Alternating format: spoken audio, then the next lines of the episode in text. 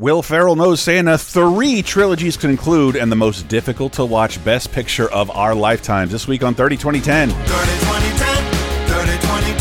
Three decades, every show, sometimes associated videos. 30 2010, 30 2010. Surprises and excitement, yes, we're going to the 90s and 2000s and 2010s. On 30 2010. Hello, everyone, and welcome to 30 2010, the LaserTime Network's weekly pop culture time machine, telling you all the cool movies, TV, video games, music, and more that came out 30, 20, and 10 years ago. Coming in hot after a brief delay, which I'm referring to as Halloween. It is officially Christmas if you're looking at the box office. That's all it takes now. Um, yes, welcome to Christmas. Uh, two months of Christmas. Hi, I'm one of your hosts, Chris Antista. Who else is with me? I'm Diana Goodman, and I believe in the four food groups candy, candy corn, You sit on a throne of lies, Diana. and also syrup. Wait, what's the other one? Candy canes. There. See, this is why I'm not healthy. I forgot the third food group. And who else is with us? Why, Mr. Antista? Why? Why do you do it? Why? Why get up? Why keep fighting? Do you believe you're fighting for something? No. Something more than your survival? Can you tell me what it is? Do you even know? Is it freedom or truth? Perhaps peace? Could it be for love? Illusions, Mr. Antista. Temporary constructs of a feeble human intellect trying desperately to justify an existence without meaning or purpose. I'm JR. I I know a look who's talking reference when I hear one, and I'm positive that's what's going on. Hello, everyone, and once again, and also joining us as our patrons at Patreon.com/slash LaserTime. I hope you enjoyed all that uh, Evil Deadness over the holidays, cause it's over. If you hadn't heard it, there's still six episodes to enjoy, and it was really fun to hear your feedback. Evil Dead is, it's like, I hear, I know hardcore Evil Dead fans, but some, sometimes they seem separate from horror fans. We neglect this wonderful series sometimes, and it's been great. Yeah, I really enjoyed doing the Evil Dead series. I do encourage all of our listeners to give it a listen. And if you're not a Patreon subscriber, consider chucking in a couple of bucks just to listen to it. Five of them. Evil Dead was perfect. And I really think next year is going to be a real scream. Oh boy, I did two of those on Halloween alone. How did that happen? Um, okay, welcome to 30 2010, everyone. Coming to you from the week of November 3rd through the 9th from 1993, 2003, and 2013. We're going to tell you all the cool stuff and anniversaries that occurred during that window. Uh, so get ready for the 1993 portion, 30 years ago. A little bit of news to remind you what is happening. Elton John is awarded over $500,000 from the Sunday Mirror for a false report on his diet. I'm confused. This, is, is so his dumb. quote. They printed a story which wasn't earth shattering, mm-hmm. but it wasn't true. I would have accepted an apology much earlier if they had accepted it was fiction. So, this is one of those cases where you publish something, and instead of just taking the loss, you dig your heels in and then you lose a fortune. Was And it's they- really what were they hard to get was- libel in Britain. Exactly. What were they Yeah. saying? He was eating jizz? Like, why why sue over No. whatever? They were saying, they said he was at a party and that people noticed that he was chewing food and then spitting it back out. Oh, that's an eating disorder. Yeah, and he had already talked about he had had bulimia. He has had disordered eating in the past. And then they admitted he wasn't at that party. nice, nice, So, nice fact checking. uh, good job, guys. oh, the Mirror. Will you ever good learn? job. Elton- Ugh, British Elton- tabloids are so dumb. I've never rooted so hard for a millionaire to take five hundred thousand dollars away from someone, but here, yeah, From the press. Yeah, go Yeah. for it. Go for it. And um, yes, this is a this is a great one. During uh, this week, thirty years ago, in the stateside, uh, during an Evander Holyfield match in Las Vegas, the Fan Man attempts to crash the ring uh, and is mistaken for a terrorist and is pummeled. okay, so I was looking up which fight this was. This is Holyfield versus Riddick Bowe for the heavyweight title. Mm-hmm. These are two gentlemen who I would never want to upset. yeah, seriously. They are both undefeated and they are fighting for the world championship. They are really fucking scary boxers. And this is what you you know what'd Why? be fun if I got in the middle of it. oh, why here? Why here? And uh, Evander himself has this to say on the incident. was going through your mind when you saw that guy land on the ropes like that? Well, what, what it shocked me, and then because when they did the the light started like this, and uh, Curtis Mayfield had just What? got paralyzed Right. Same thing with the, where the, the thing fell down. Oh, lights fell on him. Yeah, yeah, Curtis Mayfield, he got paralyzed that way? yes. Oh, wow. Wow, that that's courtesy of uh, Bropra, Joe Rogan.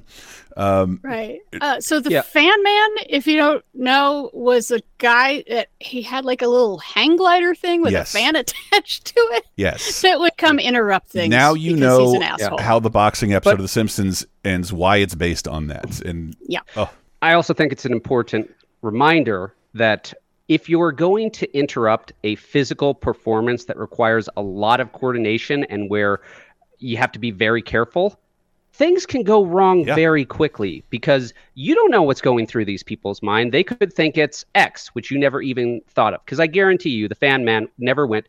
I wonder if they're going to think it's like when that light fell and paralyzed that other boxer. And Evander Uh, Holyfield Singer. has, has Curtis, Curtis Mayfield was. Uh, I think there were was a stack of amps actually. yeah, it, it might have Yeah. been speakers, but uh, uh, Evander Hol- Holyfield in a fight has rules. He can hit you in the dick if you get in the ring. If it's one of my favorite things to watch because there is a style to wrestling that's let's say is not real. When a fan enters the arena, back in the day, sometimes people would get stabbed or shot. So there is a no mercy clause. And if you look up a montage of fans entering a, a wrestling arena, you get that you can watch people go from those those pulled punches to real shit really really fast. You know what? For 30 2010 listeners, you go ahead and, and run into a wrestling ring and um, a boxing ring, but nobody else should. And uh, make sure to thank us. Uh, we just need the publicity. Yeah, I'm just kidding. Everyone looks uncomfortable as if our listeners would do that. No, I'm sure they Yeah. No, I think it's it's a better idea to build a contraption that you can fly in from the sky, go a couple thousand feet up, and then fly down. Especially doing that now after Hamas just did that. Oh, wow. That's a great idea. You are to- going to get shot out of the sky. I meant to look more into Fanman. I think he has more control, and can he ascend? I think he can. He has the ability to ascend. I think so. So he thought he would be able, like, because otherwise he just looks like a normal parachuter. Anywho, anywho, let's move on to the movies what of. an asshole. Yeah. Yeah, what an asshole. Uh, movies of night. asshole. They're great pictures, though. It looks like a different decade invading boxing. Like, I'm from the future. um, yeah, 1993 movies, November 3rd through the 9th. Nightmare Before Christmas is still number one because how well placed is this movie? I saw uh, some arguments raging on the internet whether it's a Christmas or Halloween movie. It never matters, people, by the way. Like, that's just my classification. I wouldn't watch it around Halloween. I would watch it around Christmas, but I don't watch Wait it. a minute. Chris, Yes. are you telling me people on the internet, mind you, Yeah. argue about things that don't matter? Yeah. I, I don't. it- I, it I, I was a little taken aback, but then it's like, it's just like that is Die Hard a Christmas movie thing. Like, I don't, If you want it to yeah, be, if you want it to be, I don't care. I it, it gets screened in theaters every Christmas, so I'll go see it. So I've come to associate it with a Christmas tradition. But you could watch Die Hard anytime you want. It Doesn't matter. it's hard for me to watch Christmas movies anytime I want. So for me, Die Hard's not so much a Christmas movie, but a Christmas. Moving on to the movies uh, because there's a lot to talk about here, like way too much. Ruby in Paradise first up with Ashley Judd, Dorothy Lyman, and Todd Field. Did you know that uh, Naomi Judd's got another daughter? I did. Did. Because this is the first time most people found that out that there is another Judd, and she's a good actor. What the fuck? As long as you're making the same movie every year for 20 years. Well, this is not her, you know, getting uh, framed for murder or finding a killer or whatever. This is about her going to Panama City and getting a job. Hell yeah. That's literally the ah. whole ass movie. Spring break. Panama City, the Yeah, redneck Riviera. I was just Yeah. there. It was gorgeous. Gorgeous. it's literally just about like a, a small town gal who just wants to find something else and she's just trying to make her way in this crazy world and also the director of tar is because he used to be an actor Wow. Wow. but yeah ruby in paradise it did really well in like the indie uh, festival circuit and stuff and everyone was like holy shit ashley judd who knew i didn't know there was another judd I, this I- was the start of her career you know, I'm taking that back. I was in Panama City a couple weeks ago for like some uh, friend reunion. I haven't been to the beach tourist area in so long. The most rednecky thing that happened, we look out over the balcony and there's like 8,000 cops on the beach. I'm like, oh no, shut down the beaches. It's Jaws. And it, it, it, it turns out a guy ran away from police and swam into the water out further than he was supposed to. And they're like, he's we legally have to stay here. And like, is he? Do you think something happened to him? Like, he's yipping at us every two minutes to let us know he's still out there and moving. He taunted the police in the water for like four hours. With he had a drinks with him. It- that- I haven't seen anything like that in so long. so yes, Redneck Riviera, it is earned, earned. Like they can't come in and swim in you, so you could just stay out in the water I think forever. they'd have to call a different type of police. And like, but but it's also like by now he is like wasted our time. I forget what that's called, but like you have committed a crime, another crime, and you will be. It was like, and it got so boring to just stay there because it's just like all you heard was. yeah, like out in the water, he was hanging on buoys, and I'm not. He's not out in a boat. He's just out with himself, just his body. Uh, but yeah, Panama City, baby, spring break. Yeah, I feel like yeah, there's a point where you call in the boat, right? Yeah, I, we I just mean, didn't see it. They got boats. He probably gave himself up before that happened because that that'll cost you some money, I believe, when the helicopters and boats come out.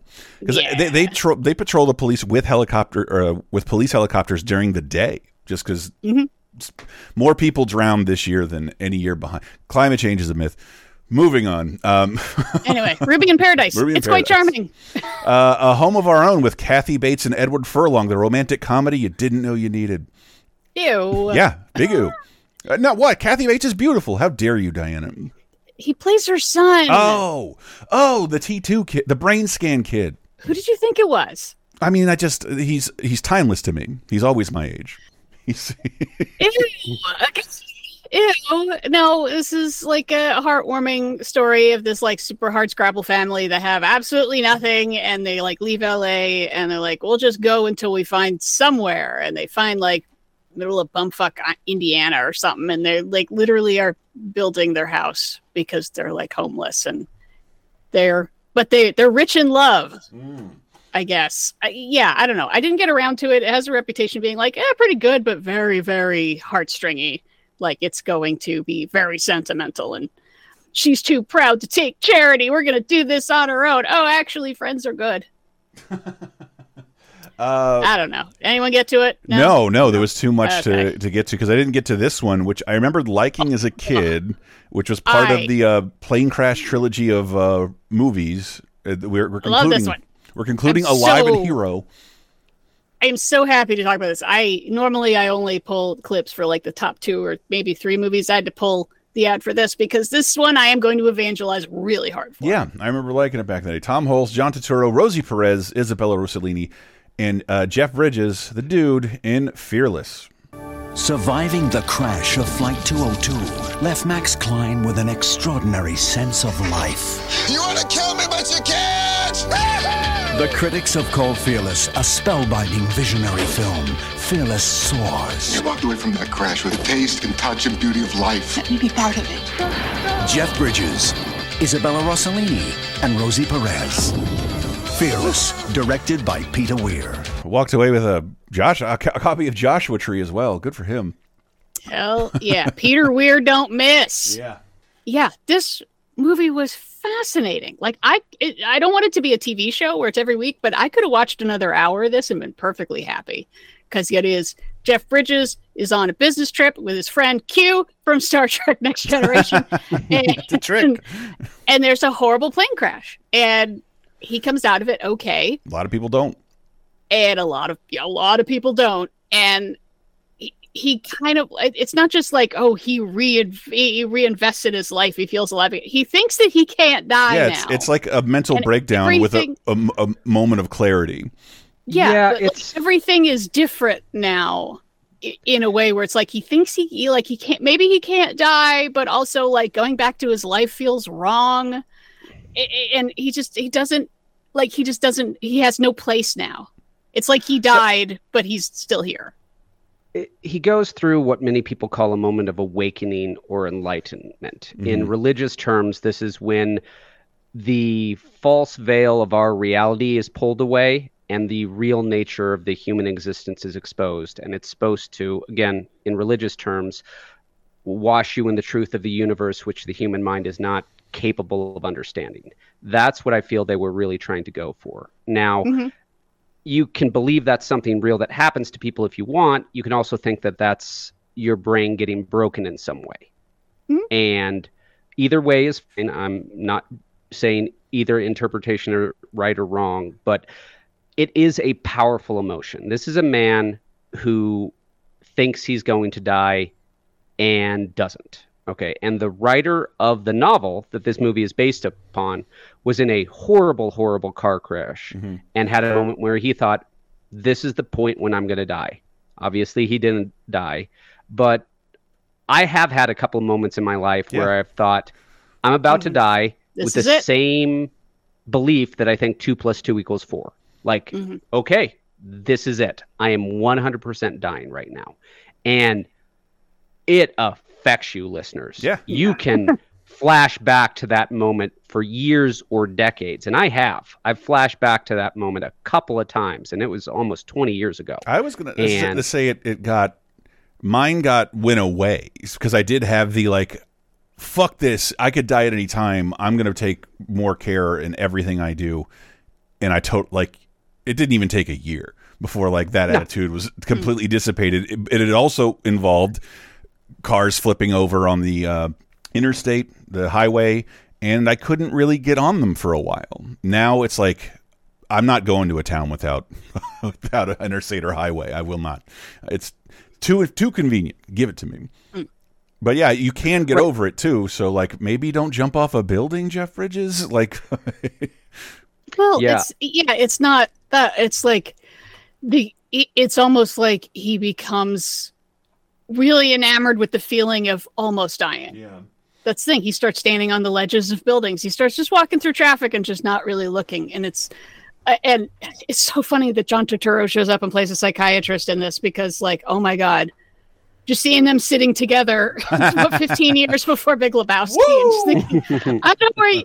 I just they're sitting together on a plane. I'm just like, you like Coen Brothers? Yeah. I like Coen Brothers. Oh, Don't fuck with the Jesus. I didn't even put that together.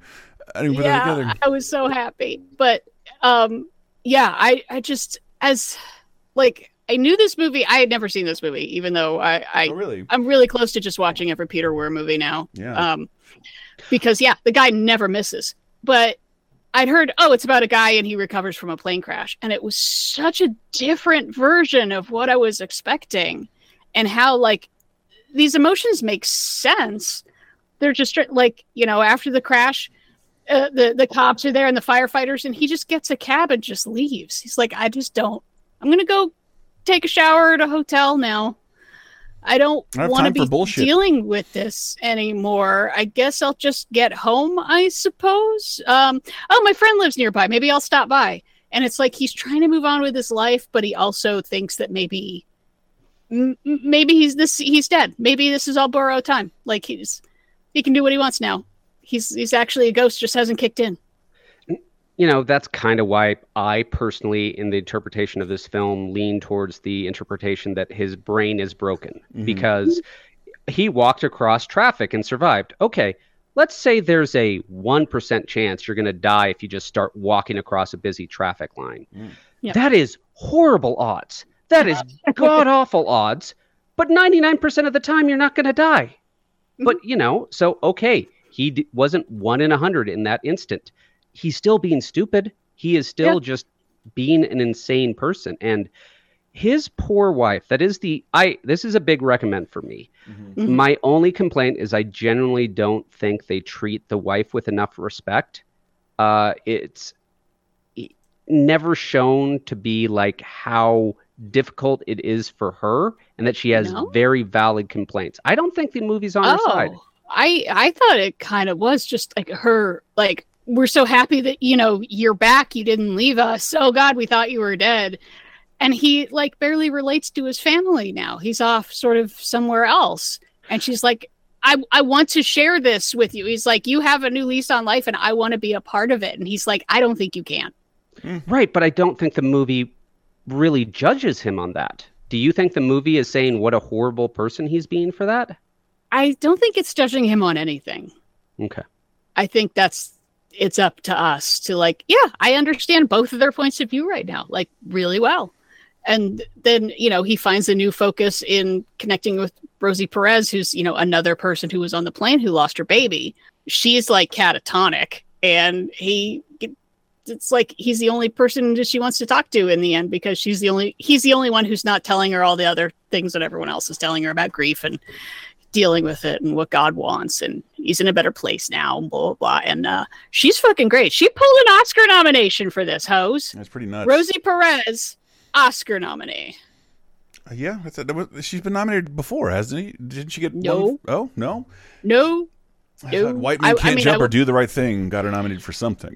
I would have thrown her in maybe for do the right thing. But yeah, uh, she's she's really good. But like they're coping in ways that we would say are unhealthy, but they're also coping. And Right. it was just it was so interesting. It just brought up so many different things that I didn't even think of. And it also shows it's also a very nice mid 90s San Francisco movie. So it reminds me of what the city looked like when I moved here. He walks onto the central freeway, which was closed because the earthquake fucked it up, and then we tore it down, thank God and that was pretty cool to be like, oh, remember we had that shitty freeway? Fuck that freeway. Yeah, it's a park underneath it. Ah, Well, yeah, if you get in yeah, uh, Fearless. Fearless is a huge recommend for me. I was so happy I watched is it it. is it really, the superior interesting. movie compared to Alive and Hero? Ooh, that's a. Mm, I mean, 'cause I, mean- I was almost going to post the Simpsons clip of uh, Homer showing those three movies to Marge to get her over her fear of flying because there was that string of Yeah. really brutal uh, plane crash movies. They're and, And- they're all they're all PG and they all had almost the exact same box at the video store. So I Hmm. rented all of them and they were all a little more adult than I was ready for. So I but they connected Hmm. yeah, with me. this this plane crash sequence and how much because this is uh th- this is for realsies, you know, when they they show a plane out in a field and there's people everywhere. That's that's no CGI, guys. They really just cut up a plane and put it in a field. Mm. and it looks It is so a- amazing. It's It a looks really scary sequence. Any plane crash I can think of over the last ten years. Yeah, because once Yeah. Alive started sucking uh, backseat passengers out of broken tail, every movie did it. Mm. Find new ways for this to be scary. Yeah, though this was it was very scary because it was so first person of just like there's light coming in that's not supposed to be there. Mm. I'm assuming that's a giant hole. Oh, I don't think there's a roof anymore. Uh, poop. Well, Yeah. if, if you Fearless, so good. if you've had a near death experience and you're an upper middle class white guy, do what the responsible thing autoerotic asphyxiation. It'll really help you out and bring you near death all the time. You'll reconnect are it every time you talking do the thing. What? Am I recommending Shut too many lethal things this week? I apologize. What Um, I would think I that have- no, you should get your lease on life back with talking dogs. Talking dogs. Uh, two trilogies What kind of segue was that? No, don't tell people to kill themselves. Stop it. I mean, I didn't think some anybody Bad had to. toast, toast, no biscuit. No, no.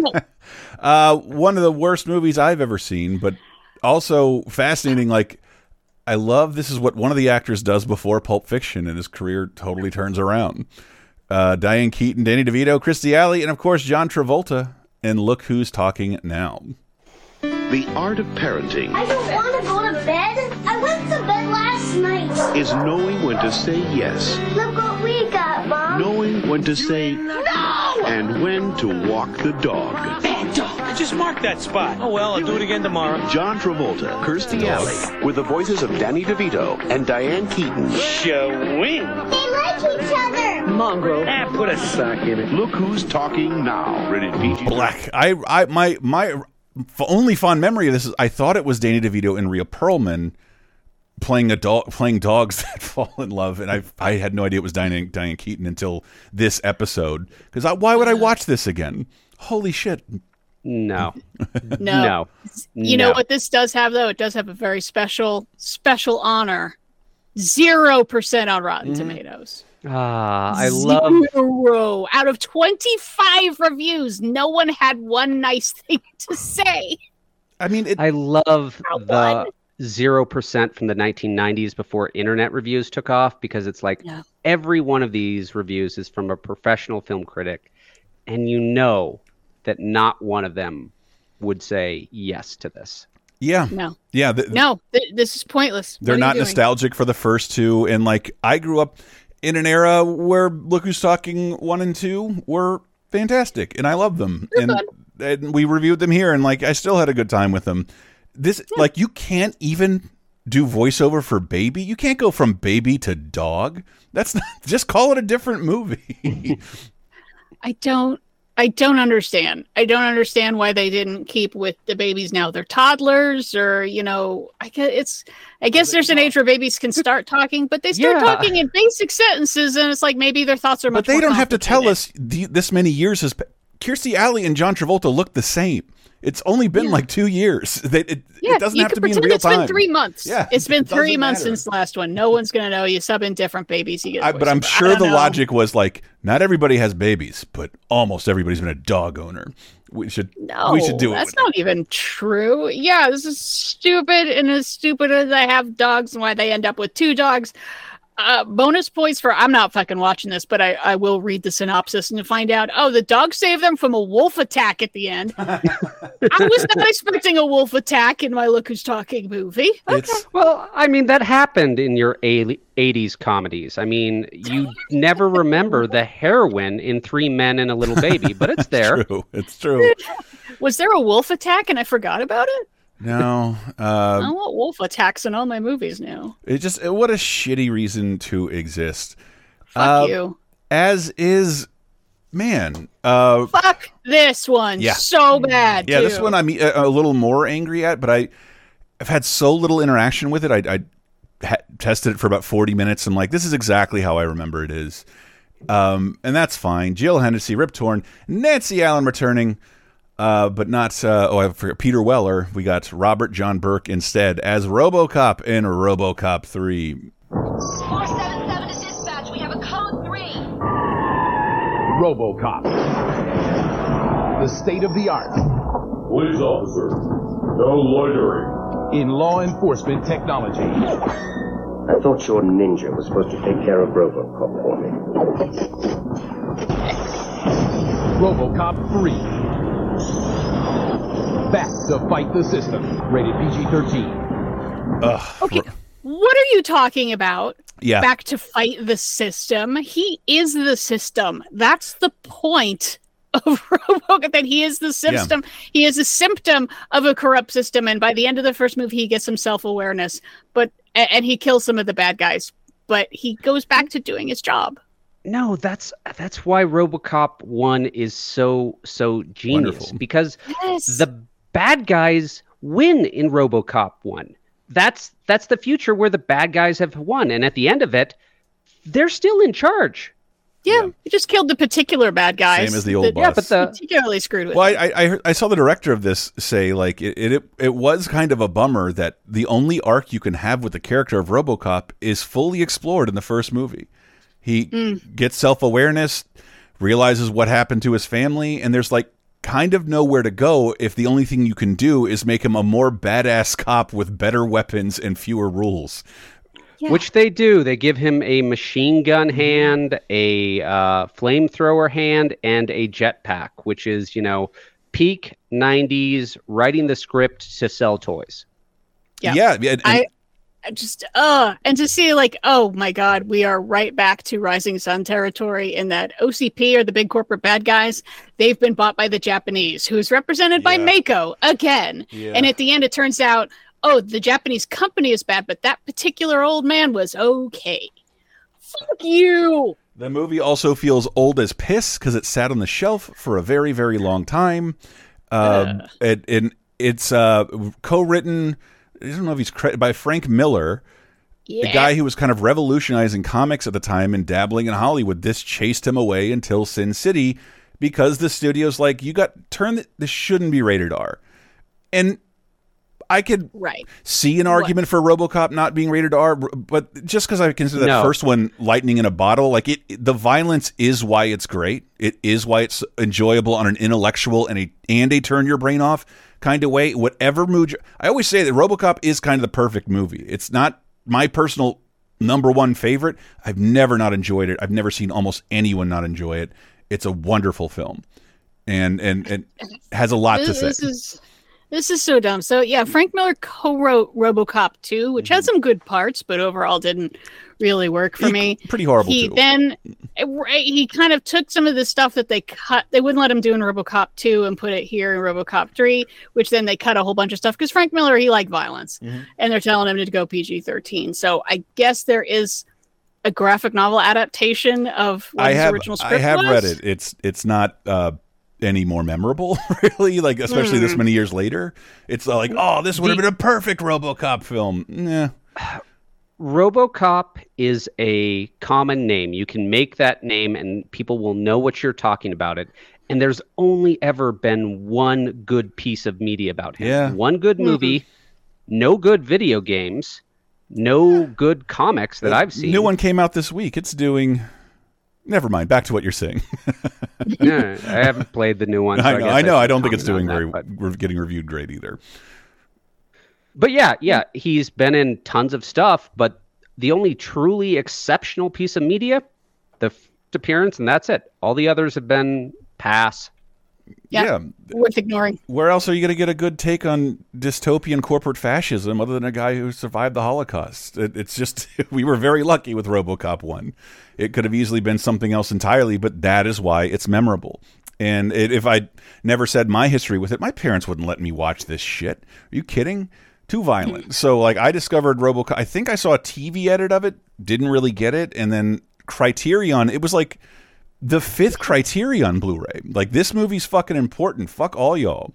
Um, and I bought that one, and it was the first time the rated X one was commercially available. It might have been on Laserdisc. Please don't fucking make a comment. Uh, but yeah, that we fell in love with it and watched it all the time at seventeen year olds. So like as a more discerning moviegoer, this I hated this and like tried to forget it existed, and pretty much had the same experience. But then looking into it, I mean, O- Orion, the movie company, was such a huge part of of my childhood, my film, my film rearing, um, and have been coming off. They made Dances with Wolves and Silence of the Lambs. They're going Yep. bankrupt, so they had to keep And they're this, bankrupt. they had to keep put this movie on the shelves for two years, and it what it's not, this movie marks kind of the end of Orion. They're still around, and you'll still see their logo. Like the, they made Bill and Ted, but they've been purchased and but this is this is the end of them being able to self finance movies. And being able to self finance movies is how you got Ram. The same studio made Rambo. Bill. They were a micro studio.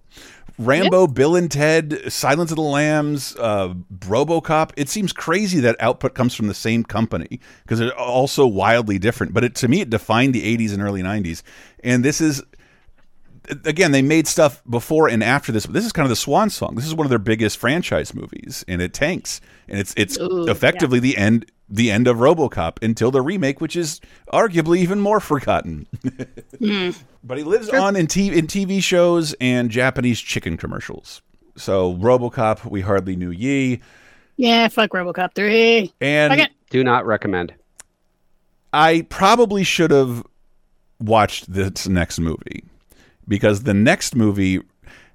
I haven't mentioned this in a while. Jurassic Park made little Chris fall in love with movies. So he'd go to Blockbuster, any rental store every week, rent as much as he can. He'd go over to friends' houses. Like, did your parents rent movie this week? I got to see everything that comes out. This is the first movie I'm like, I hate this. And I don't I, like this is so boring. Uh, Like somebody better get naked. And I hate this so much. I asked my parents to turn it off. Uh, they were enjoying it. Gwyneth Paltrow, James Caan, Meg Ryan, Dennis Quaid. It's an interspace reunion, uh, flesh and bone. My family. They were lost when I was a baby. Well? She is the only witness to murder. He is her only protection from the past. I'd forgotten about the baby. Dennis Quaid, Meg Ryan, James Caan. It's a shame, really. So sweet, almost innocent. Oh my god. But you know how I feel about loose ends. Flesh and Bone, rated R, starts. Uh, yeah. They made this sound a lot more exciting than it was. It's a much no, it's a slow drama. It's by Steve Kloves, who at this point had done Fabulous Baker Boys, and ends up being the guy who like does all of the good Harry Potters. Mm. Pretty much, he becomes Mr. Harry Potter writer guy. Um, so it's interesting that like he would want to do some sort of like Western noir kind of thing about you know his folks what done a murder back in the day during a robbery and and uh you know father son you know, fuck around team. And then, uh, you know, the kid grows up to be Dennis Quaid and he doesn't want to have anything to do with James Caan anymore. And then uh, the past comes back to haunt them in the form of 21 year old Gwyneth Paltrow in her first decent sized role. Snore. Eh, I, uh, uh, yeah, I just it's Yeah. it's one of those vivid memories I have of like, oh my god, why did we pick this? When is this going to be over? We only have one screen in the whole house, and it's being taken up by flesh and bone. Well, did you not think that the show was an opportunity to reevaluate it with grown up eyes? I know, I know. I just got distracted by other stuff and dived on a grenade for this show. That really, really, really might be the worst thing I've ever experienced. Okay. It's I, it- I'll give you that. All right. It's it's it's awful that, that that I wouldn't expect. So I, I yeah I I ate my vegetables this week and it wasn't going to be for flesh and bone because like right. nobody loves this fucking movie. Nobody loves it. It's like, yeah, the best thing anyone has to say about it. Like, it's fine. It's okay. It's an all right little movie. It's a, it's a thriller. That's what they It's said more- 30 years ago. Yeah, it's more of a mood piece than it is based on, you know, twisty turny plot or anything. Everyone's real good in it. Yeah, it's fine. That's what they said about Fearless. And Fearless, like, you know, totally blew my socks off. So maybe I'm super wrong. I don't know. We have a lot to get through. So let's Okay, yes, let's move on to television of 1993. 30 years ago, November 3rd to the 9th, a debut. Let's just open it with the theme and see if people this strikes a chord with anybody. A current president. Um, hint. She was working in a bridal shop in Flushing, Queens, till her boyfriend kicked her out in one of those crushing scenes. What was she to do? Where was she to go? She was out on her fanny. So over the bridge from Flushing to the Sheffield's door, she What is the show? I'm not going to give you the rhyme. I'm not going to give you the rhyme. Fanny rhymes with what? It is the nanny. The nanny. I gotta ask, why did it need that backstory? Why couldn't she have just been a nanny with that personality? Uh, I think they're they're highlighting their, her desperation, and I never thought of that until Joel explained the MST3K theme song. Have you heard them do that? And it's like it's what TV thought it had to do back in the day because like people aren't familiar with Gilligan's Island. We must explain why everybody is here and wh why everybody is the way they are. So he's like that mystery science theater.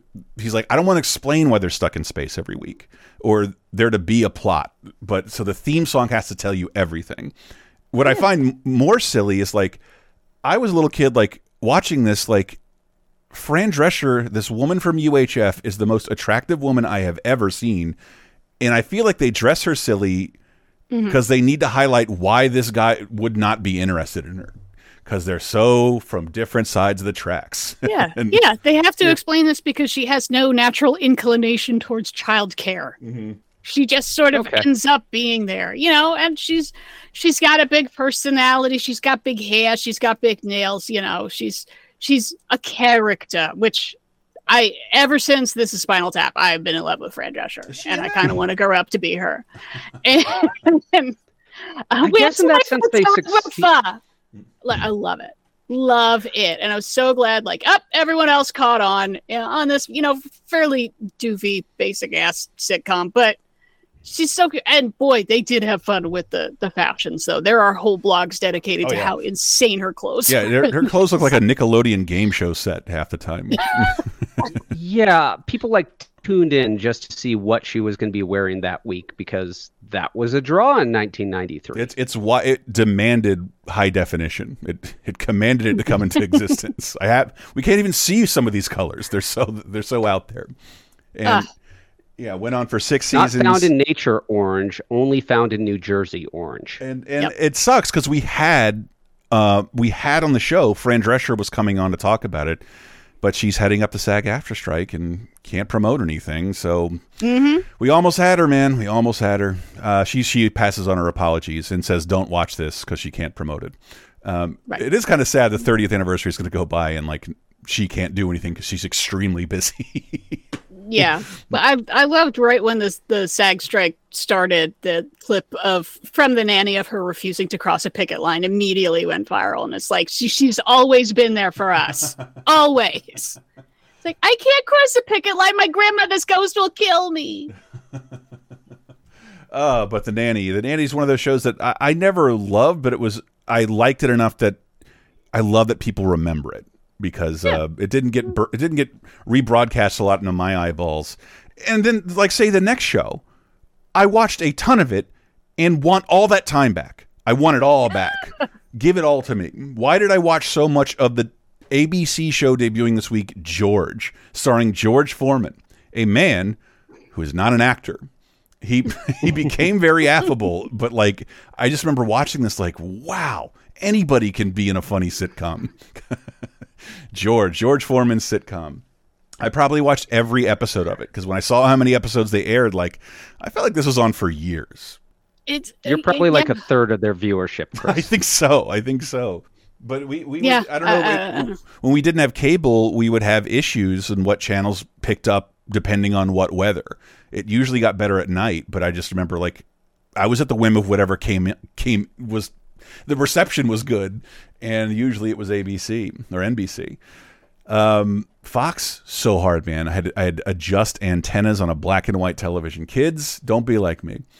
Um, not, we don't need to talk anymore about that because on CNN, Larry King moderates a debate between Ross Perot and Al Gore on the Amer North American Free Trade Agreement NAFTA, watched by 11 million households, the largest ever audience for CNN. And I bet by moderating, Larry King was quiet for two hours.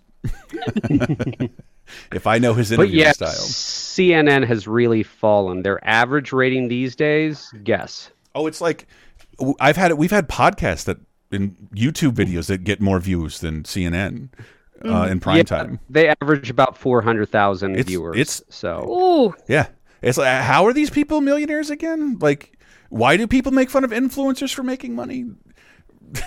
Anderson Cooper gets probably gets like an eight figure salary to be watched by fewer people than most TikTokers.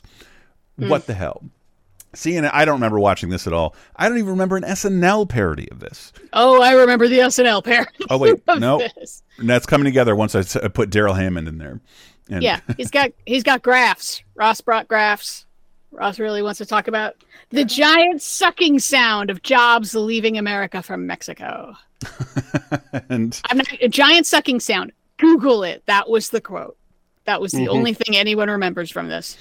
And uh, two TV movies. I, you know, you tell me. Stefanie Powers and Robert Ragnar, Ragnar Robert Wagner return to Hart to Hart and Hart to Hart returns. I only know the show exists because uh, uh, what's his name from Parks and Rec did a remake of it in like the second episode of the greatest show in television history.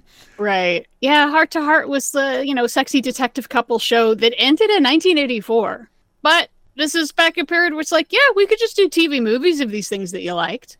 Oh, no, and, you know, low commitment. and I think Brockmeyer was there the star were of the Filipino so version. many of these. Yeah. Mm-hmm.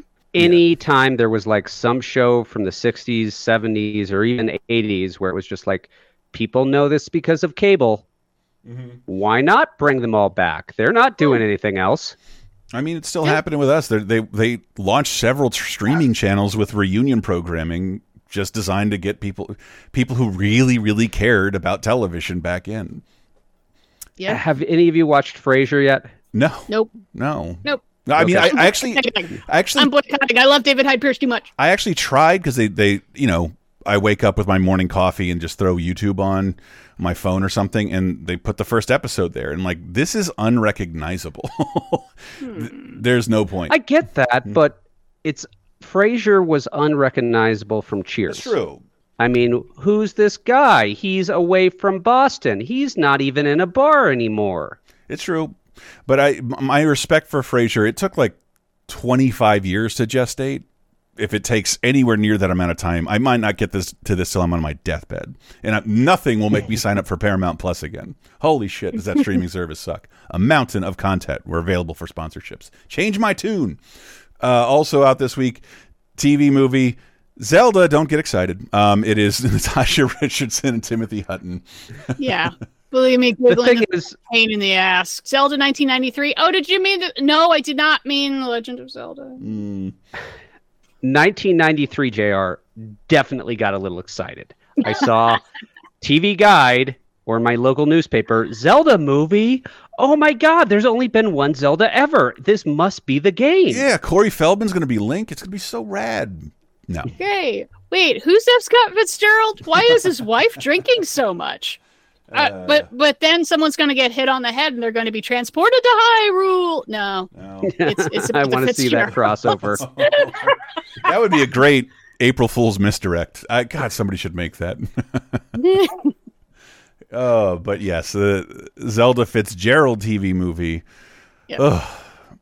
Oh my God! But moving on to games, let's talk about some PC stuff coming out this week. I've never heard of this. The Amazon Trail.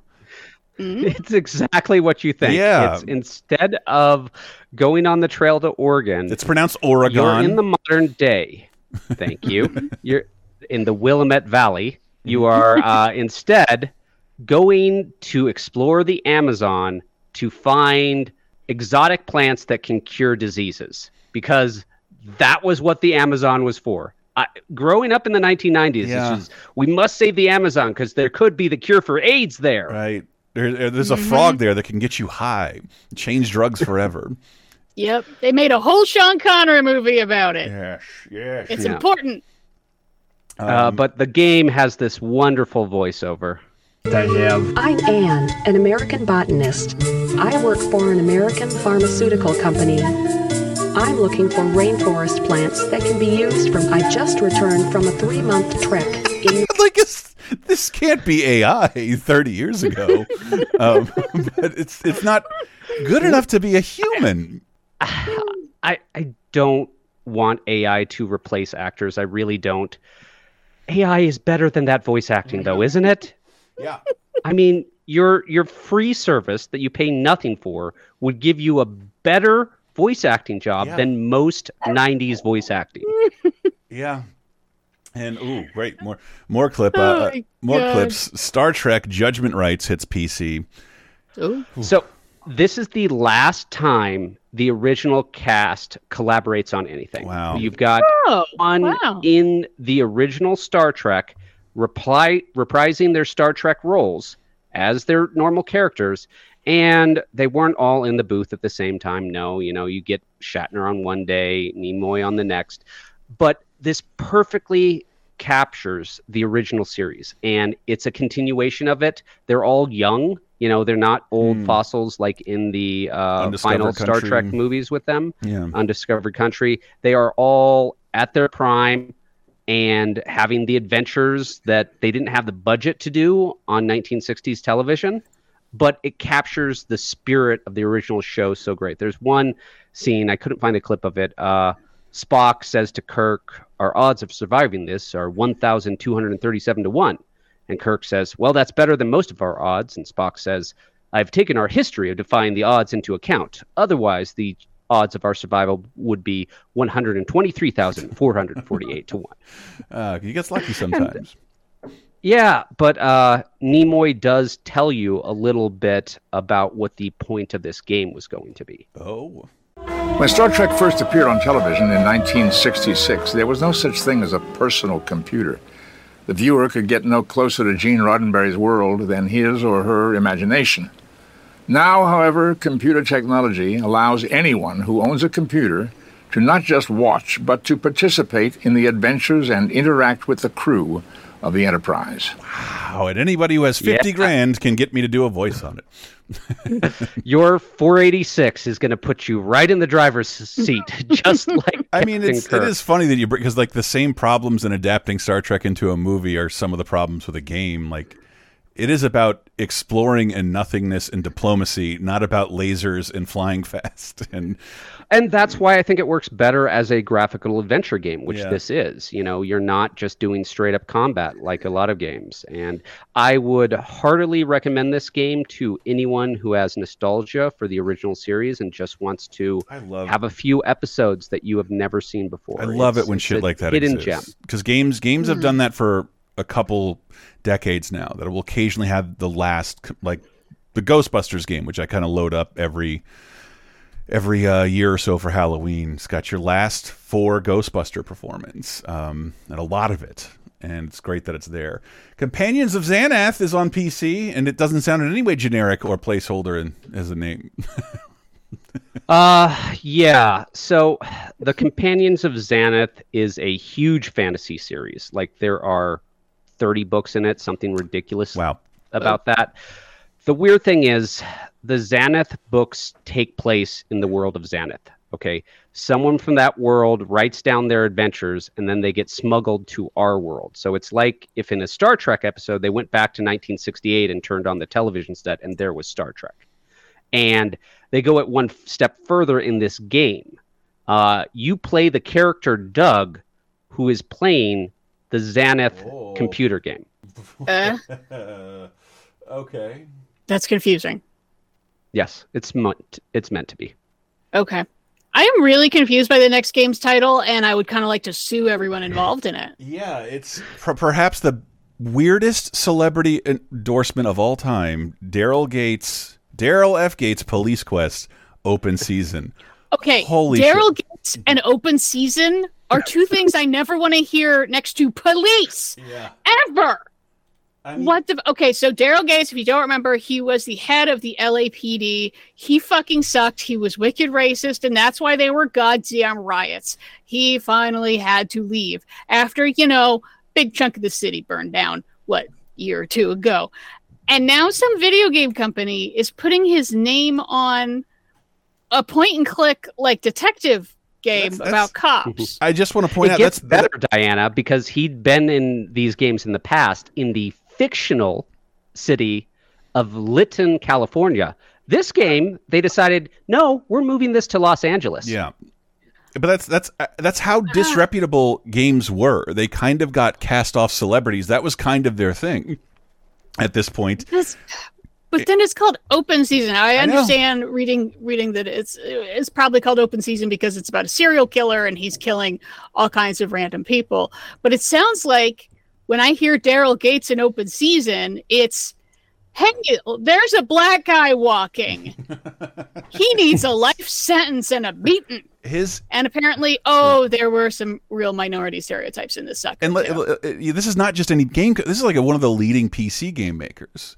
But this is like Mm. Matt John Madden was the biggest football star they could get to headline a video game. Daryl Gates was available No. because the reason he was known for were all bad reasons. he was known and it is an interesting cop game because it's not like your super cops from Lethal Weapon. You have to follow police Oh, it sucks. procedure in this video game. I remember one, of- one of the games had a manual of the the only- hand signals you do outside of a door before you break it down. What? And What's, this what's for a warrant? I have probable cause. He looked at me funny. this is the only game I aware of where if you harass your female coworkers, you get a game over. What? Oh.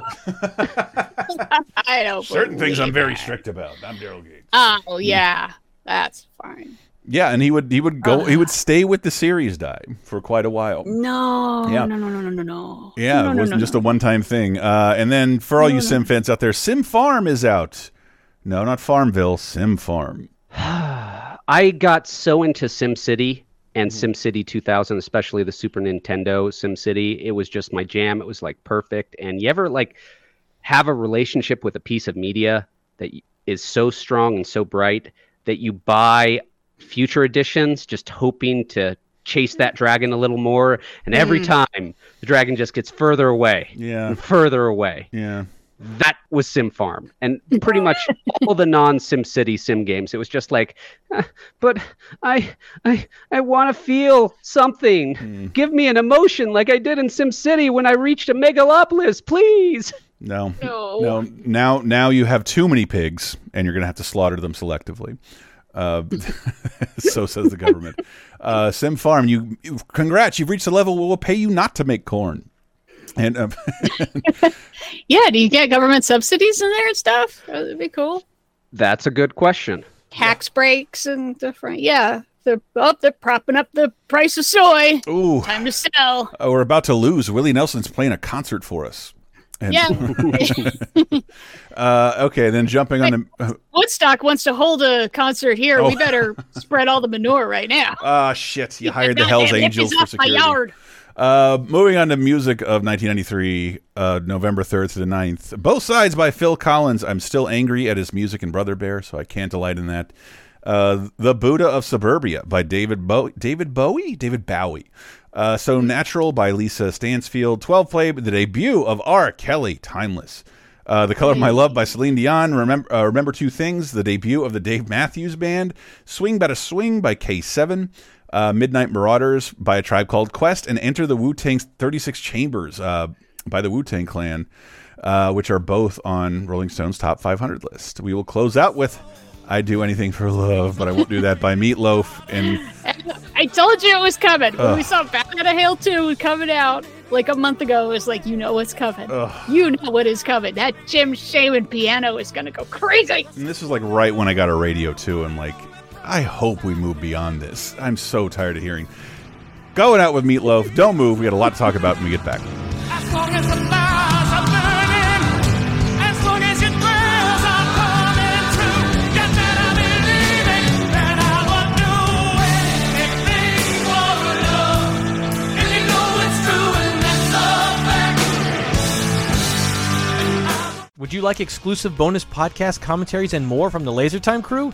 Then we strongly encourage you to support this show on patreon.com slash lasertime. It supports not only this show, but all the rest of the LaserTime network. You'll get commentaries, play games with the hosts, see exclusive videos first, and receive an uncut weekly ad-free podcast bonus time. Speaking of which, here's a quick taste. The 1980s were the golden age of mean hard R comedies. I think I was remembering my sanitized commercial television viewings because like Beverly D'Angelo's naked for like no reason, and I totally forgot about that. I about had that. forgotten all about that because Yeah. th- that shocked me too. I was like, wait a minute, she we see her boobies a couple of times. I don't remember that. This might be a fact. This is the fourth National Lampoon movie. I was shocked to find that out because there's two I have never seen or heard of There- it between Animal there's House. Two that are kind of lost. One of them's called uh, National Lampoon Goes to the Movies, and Class then, Reunion. Class Reunion. Yeah, that's right. I think this is the last movie that where it's clearly defined. Like Harold Ramis is involved in this in some way. Like we have some DNA of people who Yeah. worked at National Lampoon magazine, and now it's just kind of like anything goes. Now Well, it's kind th- of like stoner frat comedies, but not always. They it's really they weird. the company doesn't exist, and they sold the I heard- name to put on shitty movies that are like already being made. I believe, and they just Okay. they'll affix the National Lampoons. I guess the R is for the, the magazine's reputation itself. It was pretty hmm. fucking edgy for for its time. Get Bonus Time, a weekly uncensored and commercial-free podcast every Tuesday, starting for just $5 on patreon.com slash lasertime.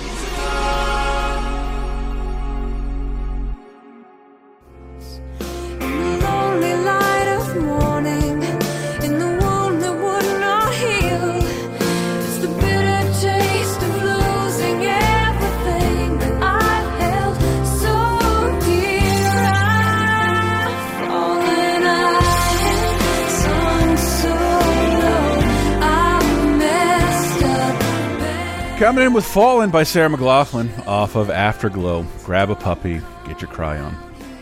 Um, welcome, welcome to 2003. 20 years ago, The Meat in a 30 2010 sandwich, uh, November 3rd to the 9th. Other new music releases that, uh, 20 years ago include The Eternal Cowboy by Against Me, or Against Me, you got to pronounce that exclamation point. Gravity by Blue, uh, Blood in My Eye by Ja Rule, Come Poop With Me by Triumph the Insult Comic Dog. I just listened to that again for the I, like a couple months ago. There is no bad Triumph the Insult Comic Dog material. Um, the Earth, No. the Earth is not a cold, dead place by explosions in the sky, and Ghosts of the Great Highway, the debut of Sun Kil Moon. Oh, the uh, Payable by Death by POD, The Preacher's Son by Wyclef Jean, Shock and Y'all by Co Toby Keith, and Skull Ring by Iggy Pop, Bad Boy by Beyonce featuring Tom also number one. Oh, when will Baby Boy go away? I know. Uh, 2003 I don't know how big news. November 3rd to the 9th. Uh, most powerful solar flares observed by satellite instrumentation is recorded. Uh, is that just like y- with historical record? There might there have been. Well, larger- I mean, we couldn't record these back in ancient Rome. yeah, right. But the, Um, just the. but nothing crazy is happening on the sun, is what I'm saying. Yeah, well, No, they- this is a crazy thing happening on the sun. Yeah. It's just uh, that it's not something that's going to directly impact us now.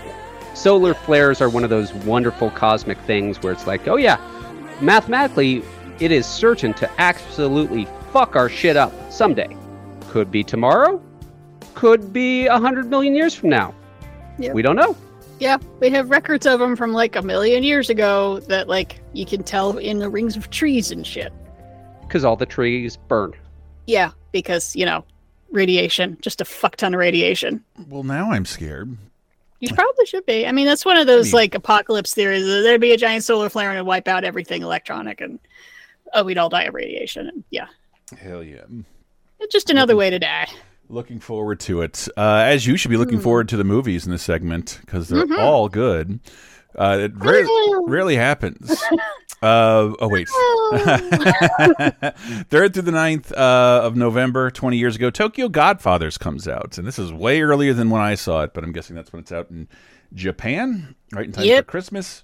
Yep, exactly. Which I did not realize it is a remake of Three Godfathers, which is a western that I like quite a bit. Which is yes, a good Christmas movie because it's. I mean, both versions are about three not so wise men who end up having to take in a baby, and Tokyo Godfathers adds to it by they are like homeless people and rejects of society. And it's animated. It's a Satoshi Kon movie, I think, and my anime tolerance is pretty low, but I watched some clips and I was like, oh, this looks lovely. Yeah, it's Okay. not not anime. It's a Yeah. classically told story taking place during Christmas time.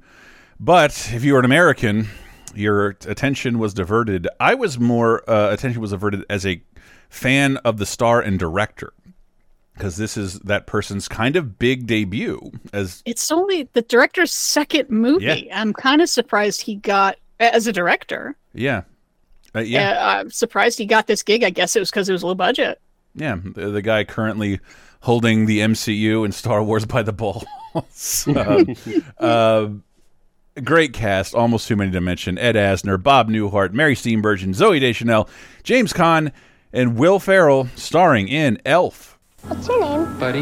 Your costume is pretty. Oh, it's not a costume. I'm an elf. Well, technically, I'm a human, but I was raised by elves. On November 7th, the world's largest elf is coming home for the holidays. We elves try to stick to the four main food groups candy, candy canes, candy corns, and syrup. Will Ferrell, Okay, people, Santa's coming to town. Ah! I know him! I know him! Elf, What do you want for Christmas? A Susie talks a lot. I'll put in a good word with the big man.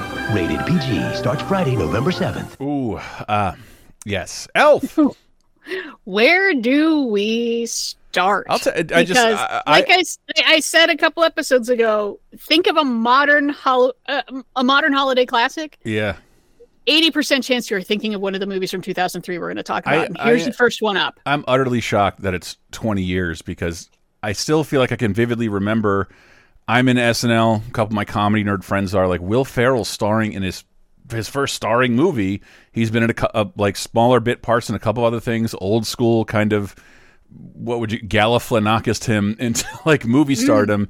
And Yeah. this is like nobody knows if Will Ferrell can carry. That, that's how they're writing about it. No. Like, is this movie going to be successful? And I'm like, I'll. We're going day one, and we did, and we laughed, and then I blinked for a couple years, and like now everyone's talking about this movie. I bought it on DVD. I watched it maybe four times, and then I feel like something happened that I missed out on because it became we have to. People are shouting lines from it, like, yeah, I remember, but like, when did this become? I don't know when it became popular because it was not for half a decade. Well, it was in time with Will Ferrell's Yeah, rise. probably. Uh, he became more unpopular. This is the film that made him a star, though. After this, he can open a movie, and it wasn't a huge hit at the time, but this was enough to convince people, hey.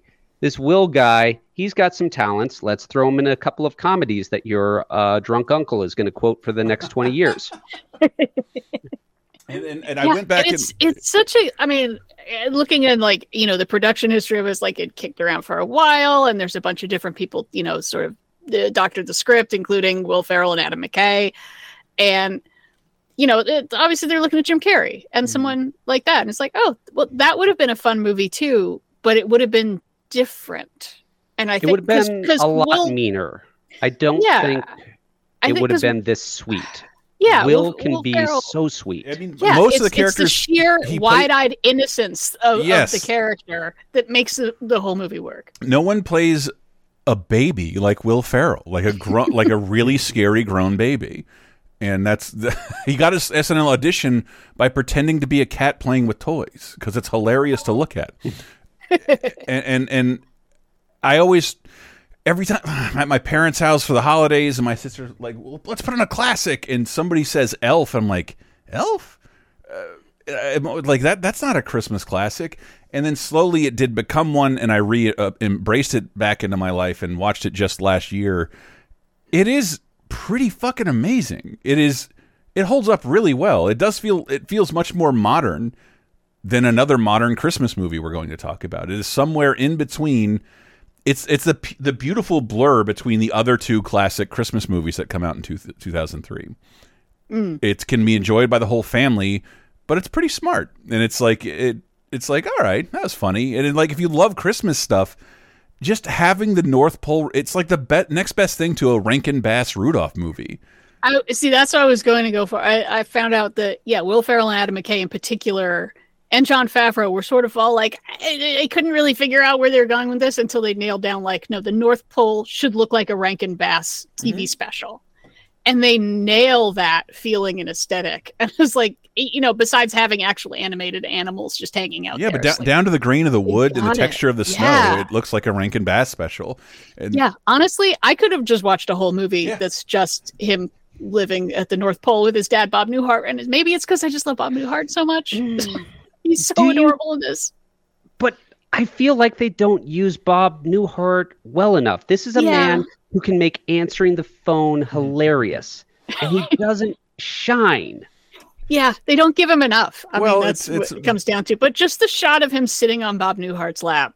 the will wonderful kill for the rest of wonderful force perspective the lord of the Ah, rings s so force good. perspective that is used to explain why a human-sized elf is amongst all these other tiny tiny elves And is beautiful thank God they didn't go with 2003 non Lord of the Rings CGI because that would have held up horribly. You know, the practical, the Rankin Bass look to the North Pole, mm-hmm. that's what makes this movie timeless. And if you look, their outfits aren't really like screaming 2003 either. I think mm-hmm. like the wardrobe was told, don't go for trendy, go for timeless, you know, as you mm-hmm. want to do in a Christmas movie because you want that to play forever. Well, I- you could argue when does this take place because Gimbels is doing very well. and Gimbels closed in 1987. Oh, it, did? opened in like 1840 something. i thought there was one still around somewhere No, Gimbels is gone. Gimbels is long gone, Chris. But that's, You're that's, Gimbels. That's the that's the that's the beauty of uh well not only Christmas movies but Christmas movies in New York. Like people Yeah. dress kind of classicy, it, you can get away with that. All right, to overanalyze this film, as is my want, sure. Go for it. this is a great metaphor for Christmas. Buddy mm-hmm. represents the transition we all go through, the mm. child kid who views Christmas as this magical wonderland. But every child has to grow up and every child has to get responsibilities. And when that happens, listeners, a lot of the joy of Christmas becomes the job of Christmas mm-hmm. Mm-hmm. and that can really drag you down. But it's seeing the magic through the child's eyes that makes it special to the adult again. And that's Buddy's in- complete journey through this film. And it's a wonderful journey that we get to join him on. Yeah, it's it's such a good showcase for Will Ferrell. I know, you know, they they did guerrilla style a lot of that stuff on the street of him just screwing around. And and the idea that he just lives on sugar and is like a, he's like a human hummingbird. He is just so hopped up on sugar all the time that he can decorate anything in a night and do this and do that. And he's always just so so wired, so happy about everything. It's like he just saw Santa like a couple weeks ago, tops. And the idea that Santa's going to be in the store, he still loses his fucking mind. It's so- and then has to beat up the fake Santa because he feels betrayed on behalf of the children. yeah. Well, actually, he sits speaking- on a throne of lies, which is a is the throne of line. I've quoted monthly for the last 20 years. Yeah. Yeah, I'm just uh actually speaking of forced perspective. So I'm not a Christmas movie person, so I'd seen little chunks of this movie for years because it's it is perfect for TV viewing. TNT just runs it like crazy. Because yeah, it's it's clean and it's something for everyone, and you can pop in and out of it. So I finally sat down a couple of years ago and watched it from start to finish, and I rewatched it again the other night. And every now and then, like I'll just something will grab my eye, and then I'll just watch the movie for that they do so many clever things to make Will Ferrell and Zooey Deschanel be able to have conversations Yeah, where oh she's my not God. staring up at him because she's a full foot shorter than him. And he's wearing a foot tall hat. And and I could not stop watching.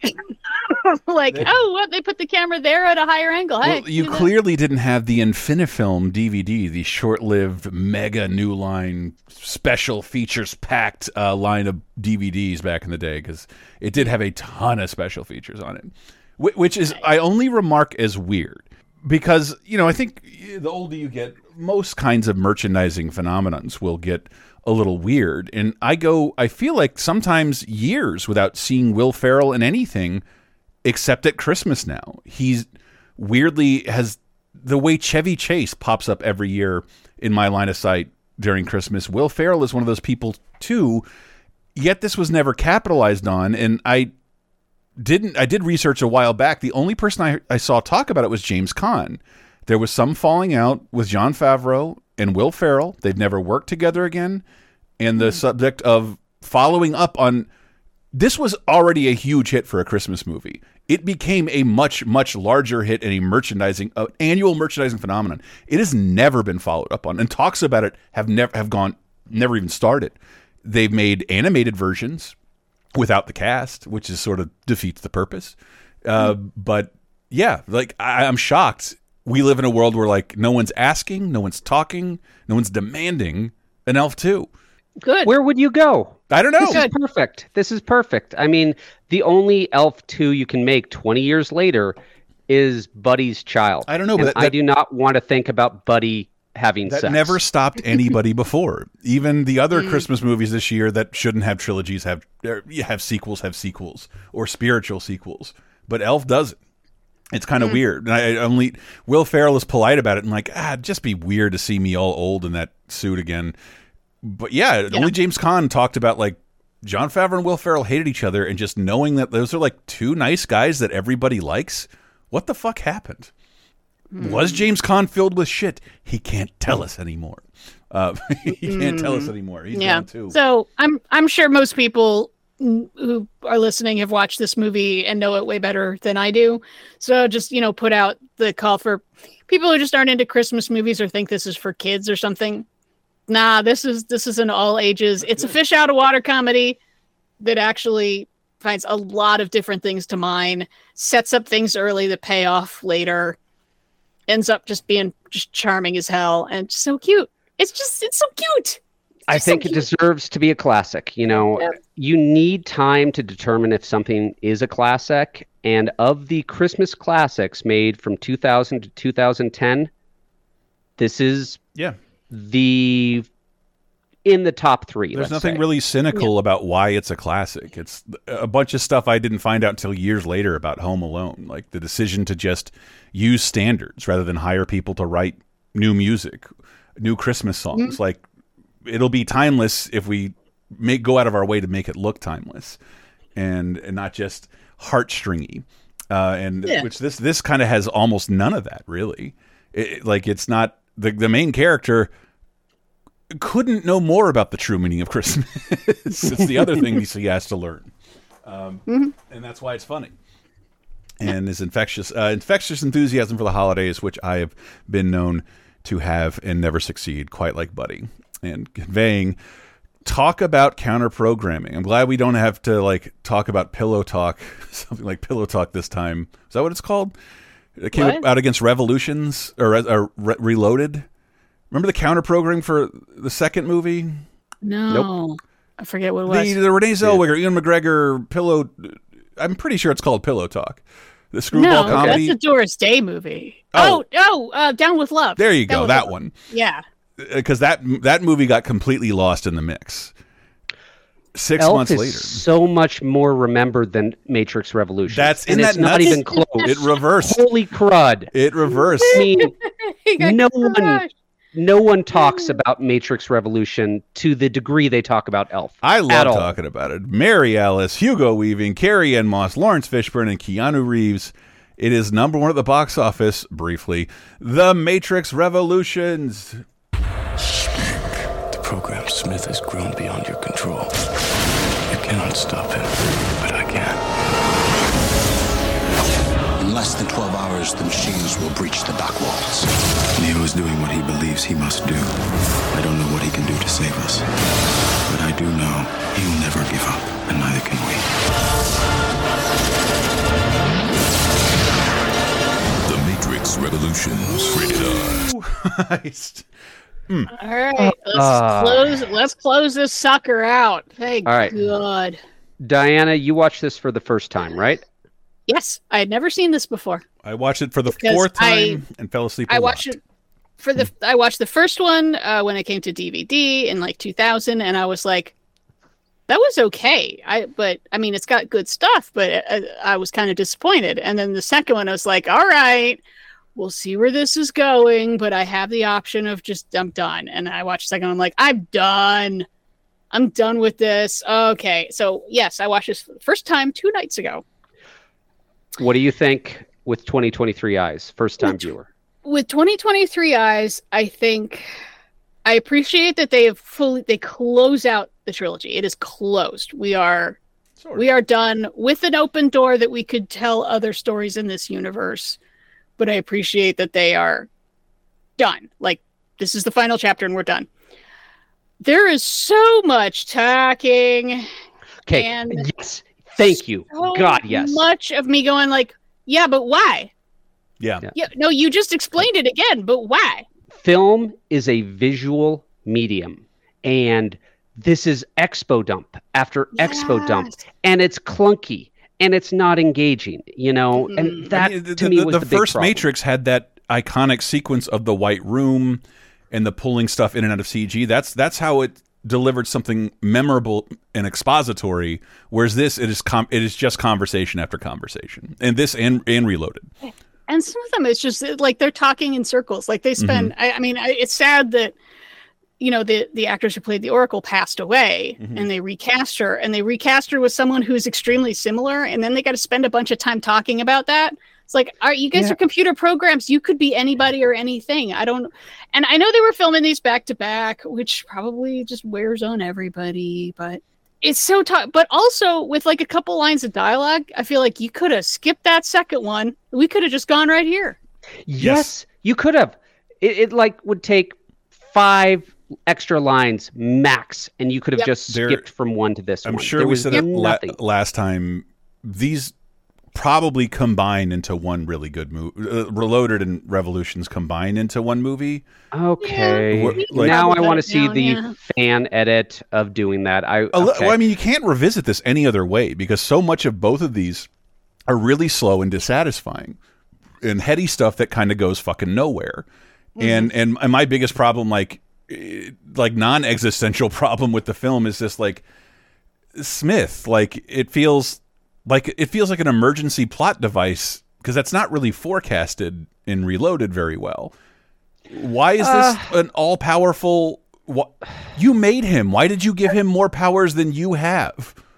Yeah. Why does he- All right. And they, uh, for all the talking and uh, constant explaining, they leave so much unexplained. Mm-hmm. Like we talked about with Reloaded, where it ends with Neo does Matrix shit outside of the Matrix. Mm-hmm. And then that continues to happen in this movie.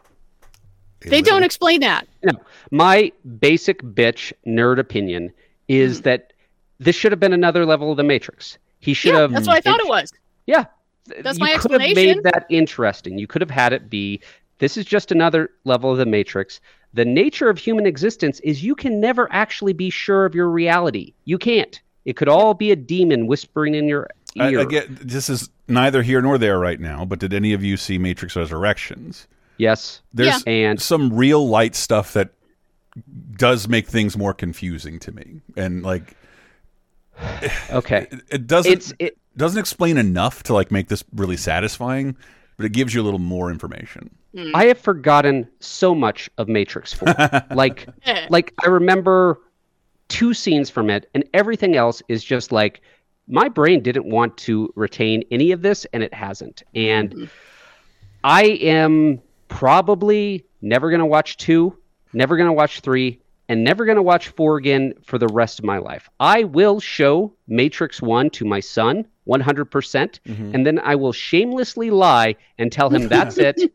Uh, that was the one and Well, you done. just there said are no so sequels. is this is this the RoboCop for the next generation? The first one's good. Mm. It's not. Yes. Yeah. Well, yeah. I would argue that the the RoboCop two and three are like pretty awful. These are clunky, but there's there's salvageable moments. There's not many salvageable moments in RoboCop two and three. Yeah, thing is, that's fair. I- that's fair. I- I liked two when I watched it. Mm-hmm. I detested three when I watched it, and I've rewatched two a couple of times, but I don't think I've ever watched three in the last twenty years. It's it's weird. The weird. fight scenes are so boring. Yeah. It is just like this boringness mech fight with this uh, gun porn. Oh my god. Oh my god, the mech suits drove me insane. I was just like, well, that's like the worst design mech suit I've ever seen. Like you're gonna be in this suit with without even a helmet on, with no blast and nothing in front of you, and it's like They're working with just- scrap, everyone is gonna die from shrapnel. Somehow up with Immediately friendly fire takes out everybody. looking looking at it again, I thought like this is a really cool movie, but like if you remember being on the internet after the Matrix came out, what everybody wanted to see, none of that was shown in Revolutions. That is, people did not want to see dreary outfits, a bunch of uh, people enclosed in tiny tubes, wondering about how they were going to get away. They wanted to see more in Matrix stuff. And they were hyping this up, like, uh, dude, next movie is all out of the Matrix. Y'all are gonna be, it's gonna be so exciting. And I'm not sure that it is, even though I feel like the CG holds up pretty well for 20 year No, old uh, CG. I, I I mean it's all right CGI. I mean to my 2023 eye, I'm like, well, this is a good PS4 game. But There's some um, really good detail and a lot of a lot of objects on screen. Yeah. And- no, it, it looks pretty, but like so much of it is just and for what? And it's going on a long time, which is uh, the other big problem I have with especially the the second Matrix movie. Where it's like this is cool, it's going on forever. I am exhausted by this. Please have plot now. Stop fighting on a truck and have plot. I, and I And it's kind of more the same of like, oh look, a hundred thousand billion squid monsters. And well, I- you're fucked. Why are you bother? Why bother fighting them? And maybe people don't You like that it, it, it ends like burn after reading with somebody in a sterile room like so there was a truce? Yep. Um, total truce negotiated for everyone. Well, that's not what any of this was building towards. Nope. I mean, they don't know pacing. I mean, Mm-hmm. Neo is Jesus to these people, and he still has to fight with a captain to get a ship. Yeah. Mhm. Well, he doesn't Yeah. believe in the prophecy. Morpheus is a Yeah, is a believer. and- I, I'm not. yeah, I'm not. I'm, Morpheus belie- doesn't I'm do shit in this movie either. Morpheus Mhm. and I, uh, I, he wants to take a backseat to Jada Pinkett Smith. Okay, fine, but she does some flying for what? That just constantly asking, well, for what? Well, you're going to get there and, and you're going to fight some more. Well, for, for Everybody what? knew how much we all enjoyed Enter the Matrix, and wanted to get to spend more time with that Uh-huh. character. I also I feel a little bit bad that I I started laughing when Carrie-Anne Moss died. Spoiler alert, because they they have a big crash and they're hiding the extent of her injuries. And then when it, with the editing and when they pull out, she's got like eighty thousand pieces of rebar sticking out of her, and I'm like, oh no, Dewey, I'm cutting half real bad. She Like, is should be so calmer. she is So- calmer with three rebarbs poking out of her than I am when I do yoga. So Yeah, yeah, it's just like my, a big part of, my complaints about these movies in the first place is they don't feel like it's supposed to be about humans versus machines, but none of the humans feel human either. And boy, does that continue apace. I, of I just, I, I'm just remembering how we Nothing. talked No what we, when we talked about care. what we wanted to see in a Matrix movie. Revolutions was kind of the worst with not delivering on those expectations. Even the people who wanted heavier philosophical existential overtones, like kind of none of Mhm. that is here at all. no. Vague it metaphor. killed the franchise. Granted, they wanted to have it come to a complete end, and 2003 is an endless sequel yet. But Mhm. there were very few movies, very few books, very few extended universes of the Matrix after three because everyone was just exhausted. Well, the, Yep. there was the online game, which like kept the canon going and was, and you know, it's long closed. They promised it would remain true. Like this is where the, they handed the story to Sega. Um, tell us whatever story you want in the Matrix Online, and I just it only made headlines when they like killed Morpheus for sure, and uh, you know, I kind of like Resurrections is one of the most confusing movies I've ever seen, but it's hard to talk about this movie without talking about that one Yeah. because it's yeah. it's a sequel and a reboot, and reboot being the operative word here because apparently they can just do that anytime they want. But instead, Yeah. fought fought for their lives. Didn't reboot this time. Make us all forget, but that's always been possible. yeah, just my only big complaints too is that they keep bringing up things that could be interesting, Mhm. and then they just sort of bring them up and then just sort of wander off Yeah. to something else. Like the idea, like the movie opens with the idea that basically two computer programs have a child. They've created another computer program. Yeah, But because it doesn't have a job, it is in danger, and so deleted. it has to be mm-hmm. hidden. Mm-hmm. Okay, is this ever going to come up again? No. No, it's like bringing up the three seashells with no comment from Rob Schneider. We're just going to let that lay there, not explain that at all. Nope. There's Nope. a is lot she, of that. Is she going to be important in the end because she's like outside of the Matrix, but also in the? No, she can make All right. cookies. She's going to wander off. so this is where my time spending far too much reading about the matrix come into play the point of that scene is to have neo realize that the machines are people too right and that's Hmm. what allows him to negotiate with the machines at the end of it instead of trying to beat them Yes. Uh huh.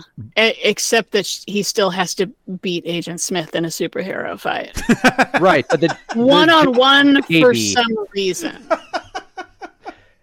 because it was inevitable That's but that's Uh-huh. I think at at the Matrix is mostly about determinism. And it's just a deeply unsatisfying thesis on any of that. like uh, no matter which movie you're watching, it doesn't have a good conclusion. It just it, it is and it's sort of it's sort of like a bummer like it made me feel like when I saw Rise of Skywalker when I'm told by the Mm. corporate monoliths this is it. The story ends here. Like does it it's still really fun in the other corners of the universe you're playing in and i really would kind of like to see some of those but yeah it's it's skywalker saga like oh that's it that's we're done with the skywalker saga of matrix there's so much Yeah. more to explore I mean, they made the path of Neo because no one wanted to play anyone other than the Neo in Enter the Matrix. So the story of the Matrix is the story of Neo. And I think that's why they've been very reluctant to do any sequels because, you know, uh, they didn't want Keanu Reeves to turn them down and have to recast it. But if the Matrix is going to have any future, I think they need to do a complete reboot. And I think the way to do that is a prestigious television series. Nope. Have it? No? Nope. Nope. I'm done with them. Um, I'm good. All right. i'm not sure I'm if i good. had I more think yeah, I, I like the idea of yeah. There's probably a way to edit together movies two and three into a, a cohesive movie, but no, the- I'm, the- d- I'm- no, I'm done with them dicking around and pretending it's philosophical. Yeah, the, Stop. the Matrix is kind of antiquated in its approach to all, like whether whether we're living in a simulation or not. That I feel like that's been there are better aspects of cyberpunk with Keanu Reeves in it that are dealing with some of the th the same the same themes and I don't know. Like I just I don't know what else this has left to do. Um, I don't know that I, I don't know. Yeah, I don't know. I think I'm ready to like close my personal book on the Matrix as well. I'll never forget that first movie though. No, no. Seeing the first movie and having zero idea of what it was about is one of my all time top movie experiences, and I will never, ever forget that. But one thing about art is it stays the same while you change. Mm-hmm. And 1999 JR was absolutely blown away by the philosophy of Matrix 1. 100%. percent mm-hmm. Loved it, read about it, got deeper into philosophy because of it. 2023 JR is like, that's sophomoric because I was a literal sophomore in college when that happened. and and the Wachowskis weren't that much older than you. No. And and so they're they're fiddling around with like, you know, Psych 102 information as well. and maybe that's not the film isn't the greatest medium to convey that. You could be right, but uh, I feel like that had to get abandoned in service of plot because especially if you're saying you're shutting the book on the cinematic universe of this. And I don't know, just odd. And that they had to because remember they also had to solidify these storylines like 3 years ago. Everything's locked. And Mhm. what else? What can you change? I'm sure there was. I cannot imagine these movies were screened by studios or audiences and there weren't notes. But what can you do? What can you do? There's that expensive, that anticipated. You can't stop this train. It's it's why before Lord of the Rings did it, it was this super risky proposition to bet that hard on completed storylines. Um, I I could talk about this forever because I, I still I I think I'm more forgiving than a lot of people than with all the Matrix movies because there's enough in all of them that are enjoyable and beautiful to keep watching them. It's not they're not as embarrassing as I used to believe. Um, I really like them, but Yeah. not hungry for more. No. No, I'm Like, definitely not hungry for more. Mm-hmm. It's just any IP is better than no IP. Yeah. So if they're going to do something else with this universe, which has made billions of dollars, yeah, yeah, Yeah. you got to reboot it, start Mm. fresh. Yeah, there was stuff in there. I just, I feel like the first one succeeded so much. I'm willing to bet the studio was just like, well, I don't understand it, but it made a ton of money, and Mhm. just let them do Let them do what they whatever. want. And it's like, yeah, everyone needs an editor. Everyone needs someone who can say no. Yeah, I think there's a bit of that. There's there are the bones of really interest. There's so many interesting things that are in this movie, and then they they just don't do anything with it. They just wander off for more talky talks. There's a lot Fuck to is explain. the point of any of this stuff? God damn There's it! a lot to Everyone- explain. So every aspiring filmmakers out there, be careful about George Lucasing your project when the first movie hasn't been made yet. Not all of that Yes. needs to be on screen. Yeah. Be selective. Um, but uh, but Ugh. if it just not to bring up revolutions too much, it I, I don't know that it's fair to say it performed poorly because they did kind of like they a lot of COVID problems. Then they did that simultaneous release with HBO Max, like denying it more than like 80 million of three like theater money just just sent it to die so it did fail but they failed on purpose but I, I think even for the studio like they will address many other ips before they will readdress matrix again i think it's Mhm. over for the time being Yeah. and just i feel, my I feel favorite thing. My favorite thing about Resurrections was that was uh, my last outing before COVID hit. As I saw them filming on the street, I didn't even realize. Oh, that was that it. And I was uh, standing outside a bar, and a guy walked by on his phone, and uh, he said, "Oh my God, yes, I just saw him. He's ageless." And I was like, Mm. "Well, I have a new catchphrase. Hi, I'm ageless." yeah Yep, uh, go by on a motorcycle. They were filming the end of the movie. It was pretty cool. That I enjoyed that a lot more standing in front of a bar than watching this movie. yeah i can see why people don't like it it is a convoluted mess and Yep. Uh, good stuff in there. There is good stuff in there. That's why I always end up so frustrated with these movies. and it was I can't just be like, "Well, that was shit and I hate it." There's good stuff. there's a, too much hope riding on almost anything that revolutions could have been but again that was what went on in revolution was nobody's head canon where are all the sunglasses and the trench What? coats You mean Resurrection or oh sorry revolutions yes oh that yeah that's They are How- badly named. yes horribly Yeah. absolutely forget which is which, and the Yeah. names mean nothing. I just go with numbers. resurrections is where they bring everybody back except for the cast they couldn't fit into the schedule because why make a matrix movie with hugo weaving you know don't wait don't wait or anything uh, Yeah, Come on. It's too important. Uh, moving on to TV of 2003, 20 years ago, November 3rd through the 9th. I just want to throw it in there that the 200th episode of Mad TV airs. And I was never a Mad TV guy. I didn't even see it until Comedy Central started to syndicate it when they lost the SNL rights. I'm like, oh, this is perfectly fine for a second tier SNL. And I, I, am kind of shocked now. That I, I wonder if Fox regrets. SNL is the highest rated scripted thing on network television and has no competition. Let me get to, hmm. okay, hold on. Chris is wrong. Let's move on. Stop typing. Let's move on. Chris is wrong. Have you seen what's on network television at 11 o'clock on a Saturday? No, we believe that it's the top thing at the time. No, that's not what I'm talking about. Have you seen what's on your local channels at 11 o'clock on a Saturday? I have not watched a frame of over-the-air television in years. I've watched only when I like go to the beach or something. And it's like, wow, we're down here at the pier trying out the new bread bowl. For half an hour. Like, uh, like it's it's all this can. There's like you could say literally nothing is on up against it. But what if you kept your stupid fucking second tier SNL on the air? You could have had something instead of nothing. People would talk about the next day. Uh, a Def Comedy Jam rerun or something Yeah, like, or Apollo. Modern, but modern family reruns are cheaper than new stuff. How? Seems so expensive. Uh, also, this week on NBC, Average Joe debuts. Oh no! I don't it's another this is. dating show that fucks with people. These are boring, average-looking guys. Some of them are fat. Some of them are nerdy. And then there's a hot girl, and she's been told she's going to meet a bunch of hot guys because it's going to be like The Bachelor or some shit.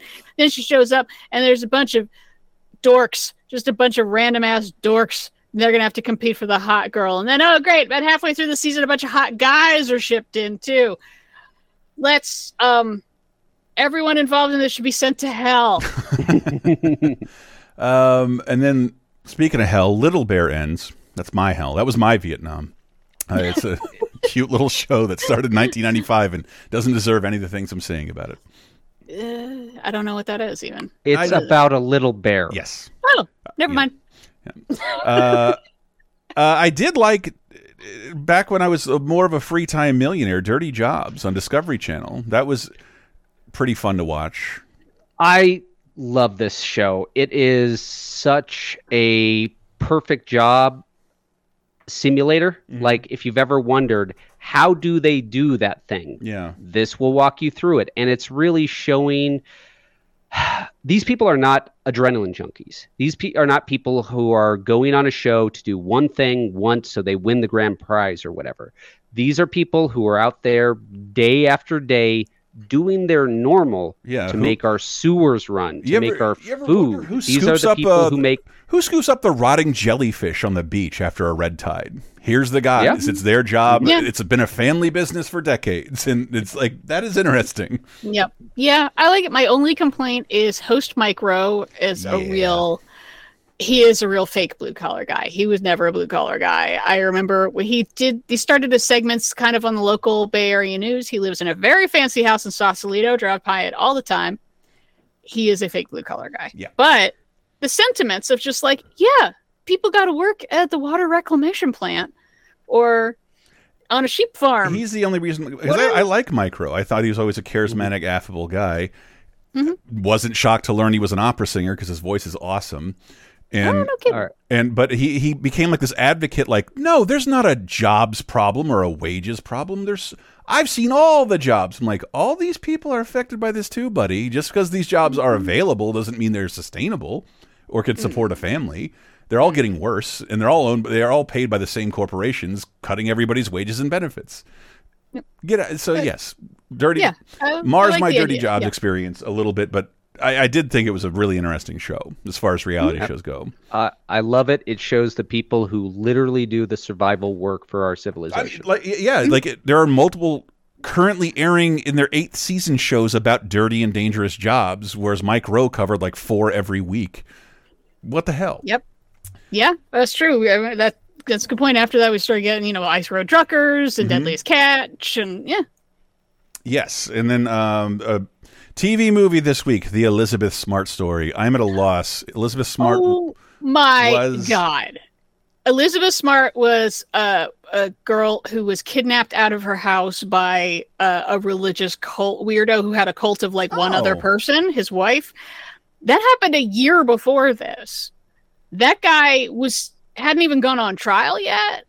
Mm. That's kind of insane. He was he hadn't gone on trial because obviously they had a lot of competency hearings because you know he said God talked to him and all this crazy shit and uh, yeah he didn't actually get sentenced for another like seven eight years. Now he's doing life. His wife got fifteen years and she's out already. Uh, Wow. I think it's pretty irresponsible to do a TV movie about something when it has not been adjudicated yet. I mean, we talked about them doing Waco when it was still under siege. Yeah. when they filmed that. Exactly. Like technically, that guy has not been Right. convicted of a crime yet.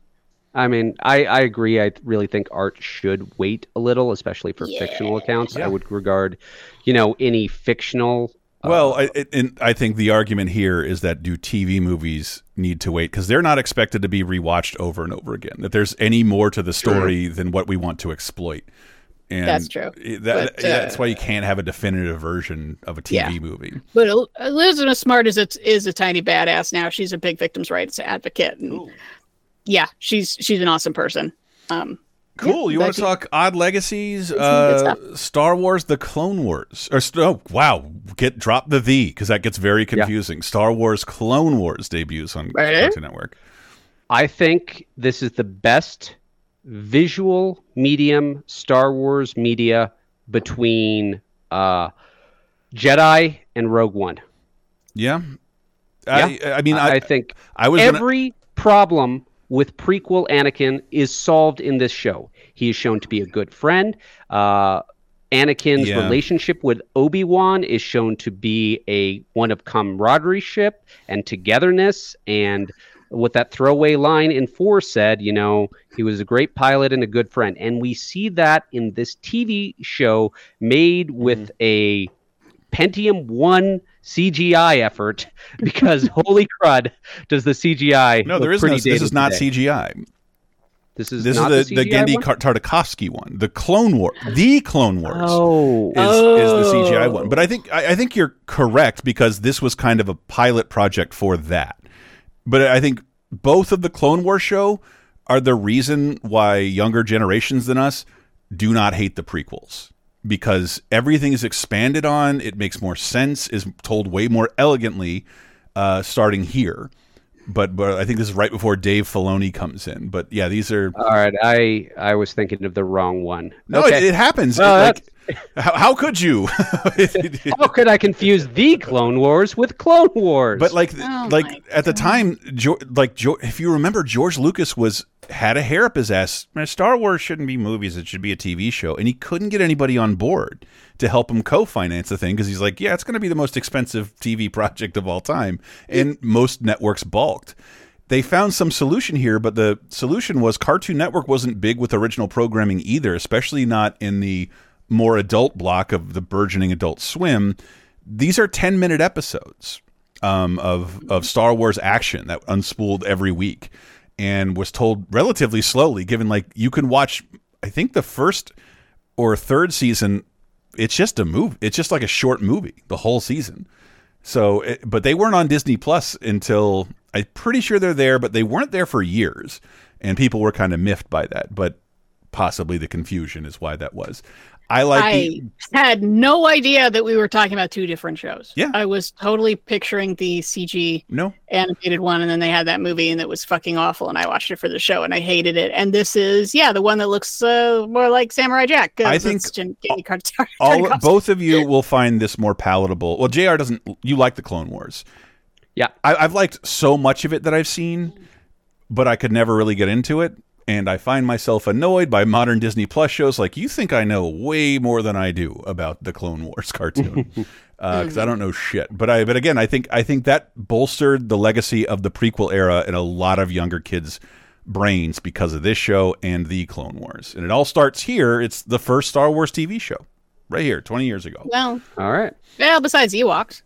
Was it? Androids. Oh, right. Yes. Sorry, Ewoks, way, androids. way back in the day. But yeah, we're we're in between the releases of Attack of the Clones and uh, Right. Revenge of the Sith, so this is perfect timing. Yes. And I, I don't know if you were like me and saw Attack of the Clones and were like, no, thank you. I, I, I don't want any coverage of anything between this and the next one.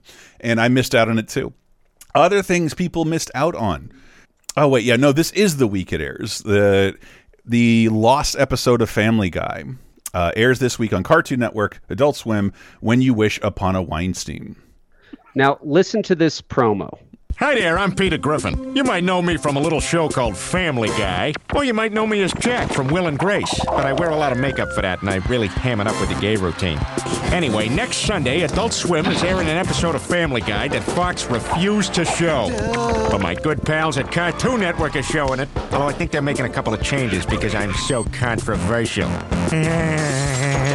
See the Family Guy episode you've never seen next Sunday at 11 p.m. on Adult Swim. I believe people listening to this in 2003, watching it, this is your last Family Guy for all time. Yep. You you have it's that wacky, weird, canceled show. Obviously, it's never going to come back. This is my last new experience. There was no Family Guy uh, video games or comic books or Yeah, anything out no. that. It was just this canceled, wacky show at the time, and this is your last new piece of media you're ever going to see from it. Well, I would only say with a slight asterisk, this was on the DVD, and the DVD sales are what. The, the, the ratings were great too for Cartoon Network when they started showing it every night. I remember it was like beating two out of the three late night shows, reruns of Family Guy. But uh, I think this is on the DVD. What I find most bizarre, Fox chose not to air this in 2002. Uh, Adult Swim's like, we're going to air it. And then Fox is like, okay, fine. And they aired it in 2004. like, did you not stand by your guns? Did this become less offensive? And I, after we played that Jason Alexander clip explaining the Mohel episode of Seinfeld, I'm not, I don't think I'm in any way equipped to say whether or not this is anti Semitic. It definitely could offend somebody, but it did seem really harmless at the time. But a lot of Family Guy uh, stuff did. and- There's a song Yeah. called "Be a Jew." Yeah. Yeah, and this I don't even have a problem with the song. There was one line in the song that made people something about, you know, even though they killed my lord, I needed you. It's like, all right, we are really touchy about that. Okay, it wasn't us. Yeah. The fucking comments. We It didn't crucify people. fucking us. We didn't The- help. It was the Italians. We did it. We, never get the credit. Look, we didn't help. We didn't. We didn't help. were rats. We didn't do it. And Um, so that that was uh, in particular, but they were like, eh, I don't want Yeah, f- to. I, I, I've Yeah. always been a, a fan of old and older animation, especially the stuff you can't show anymore. Family Guy is very odd because I think most of the first four seasons you cannot show anymore. It is too offensive. I found a clip recently with, and here we go to ancient Italy, and it was a bunch of guys and wife beaters going, "Hey, oh, cannoli over here," and Stewie says they are, they always were a ridiculous people, and it cuts to Tony Sirico in real life, like, "Hey, Family Guy, you say that kind of thing again, I'll break your face." That made it sort of okay, but like. That joke would not fly in 2023 at all. And that dude only died like a year ago. I have no idea. Anyway, I'm shocked what Family Guy continues to get away with. Even though I think I watched a modern episode, I'm like, oh, this is much much tamer now. They have gotten the memo. Um, and then and, and, uh, that's the other thing is, is like the point of the episode is that Peter thinks Chris will be more successful if he were Jewish. Yes. he, he wants to drive into Las Vegas for a quickie bar mitzvah, which is that's adorable. allegedly, But yeah, uh, the idea that yeah, being Jewish naturally either through through God or biology makes you successful is just a different version of uh, anti-Semitic trope. And, allegedly, you know, the, he the- learns his lesson. The script was given to rabbis, who's like, yeah, there's some anti-Semitic stuff in here, but Peter learns why that's bad at the end. right? And like yeah, go ahead. That's stupid. Go ahead. And uh, yes, but it's it's just so Yeah. weird that two years later, like, ah, fuck it, air it, air the band episode. Yeah, and well, it's and then- cable. No, no, Yeah, no, they, they aired it on Fox. The network that said it was unairable two years later airs it after the after the It- Cartoon Network thing turned up no stink. Well, yeah, because someone's already walked across the minefield. I know, I know. I just think that's that's so. God, you guys have no fucking, you have no backbone at all. Like, uh, yeah, so weird. Mm. Yeah. No, what I find is weird is uh, the Family Guy comes back on Fox for realsies a year and a half from now, so Mhm. they must already be looking at those numbers and talking. Yeah. being like, well, I don't know, it's I maybe mean, it's isn't it? Is it not we weird? It's this. entering in like its twenty fourth season or some shit. Like Yeah. it's Family Guy still So feel, still feels like a post Simpsons new show.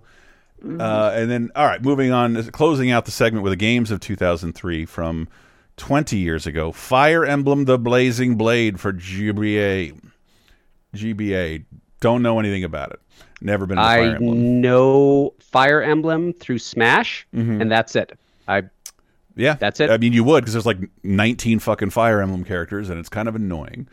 But I know you know the next game because uh, Yes. I I saw people who didn't like games like I. From what I learned about this, I must play it. It is the full cast of Lord of the Rings coming together to make a AAA Lord of the Rings, the Ret- uh, Return of the King game. Best Lord of the Ring movie game. Okay, Yeah, Lord of the. Rings Online is the best Lord of the Ring game of all time. Uh, that's not based on the movies. That's based on the books. This game is absolutely based on the movies, and it is far superior to all of them. I mean, uh, Two Towers is good, uh, but this is even better. Everything great about the previous one, they improved upon. It play replaying it for the show. It occurred to me that this is what Gauntlet would have evolved to. You know, the original Probably. Gauntlet, if it would have kept on changing, because this has such a wonderful system of upgrades and the perfect smashing, and you just feel like you're this warrior. And you get to play three paths. You get to play the Hobbit path, the path of the king, and the path of the wizard. So you got every one in Lord of the Rings that you would want to play as, you get to play as them, and they all fight uniquely. They all have their own power ups and special moves, and it is just a joy to put yourself in that world. And and I, I in case listeners don't remember, they didn't have fellowship. There was no fellowship game. They didn't expect it to be that big a hit, so they had to combine fellowship content into the Two Towers game. So this is their iterative sequel. This is Lord of the Rings two. Every lesson they learned, every new system, and then it stops forever. the second the second game, and they're done. I wish I, I know it can't because of licensing agreements, but just Did you play Shadows of these. Mordor? It's good. It's Yeah. good. I like that, but this is better. It's it's not specifically the characters and places you like. exactly, and Yeah. that's what I really like. I Uh, this is mean, the, as uh, far as I know, this is one of the only movie-based games that goes into Sony's greatest hits title that hits a sales threshold of like, all right, now we can sell this for a red label 19.99 because this has already made its money back and then some.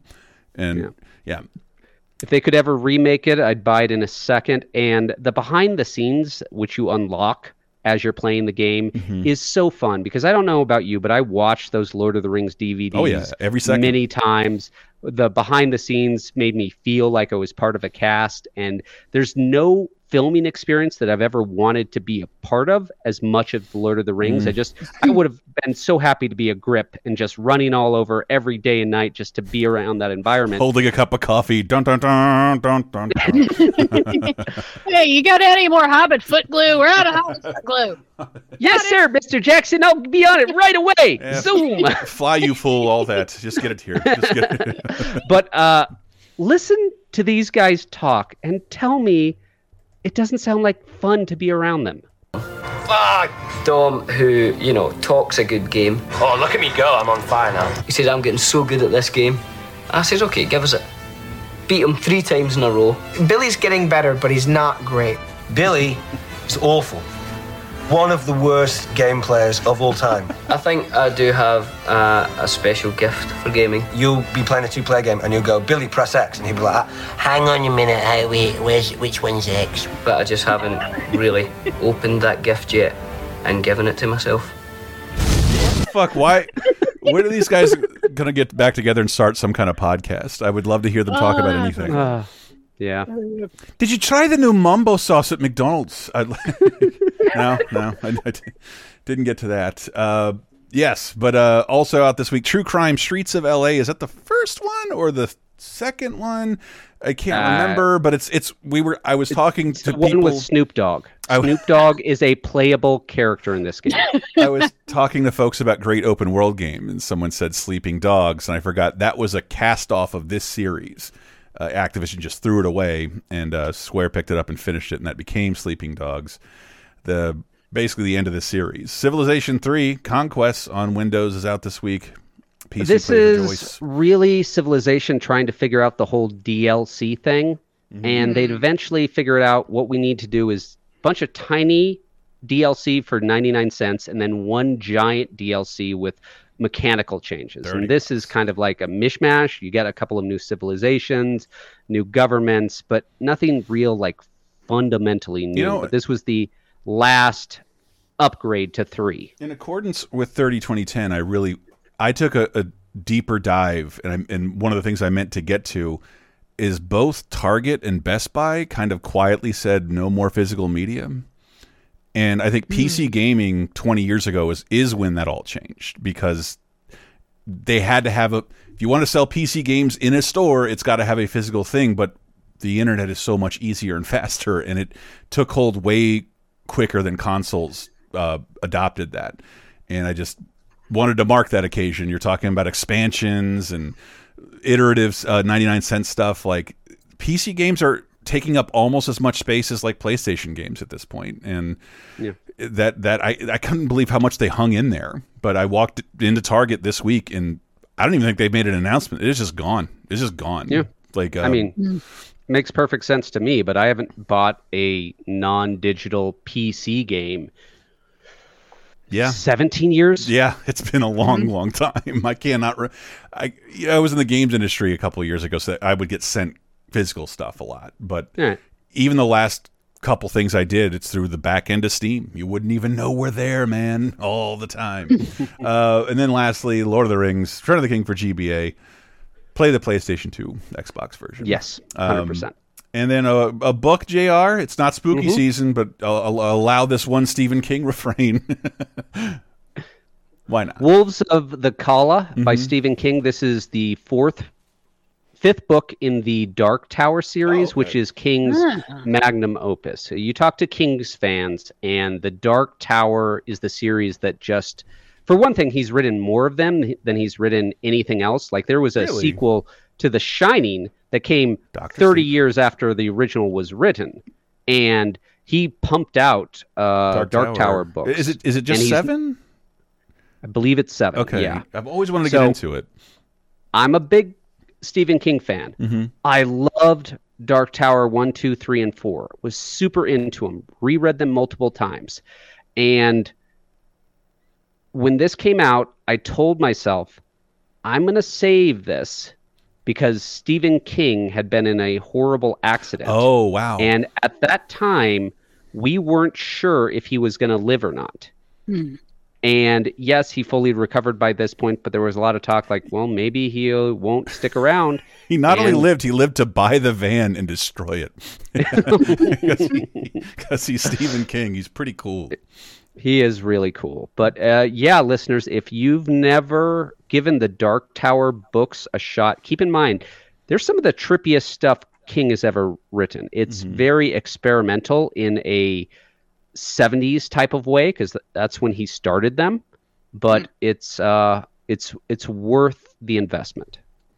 All right. Well, let's Mhm. close out with hardest button to button by the White Stripes. Why, Diana? Because I'm because uh, I haven't played it yet, And it's out. And wait, and Elephant's been out for a little bit, and this is the song I secretly like better than Seven Nation Army. yeah, yeah.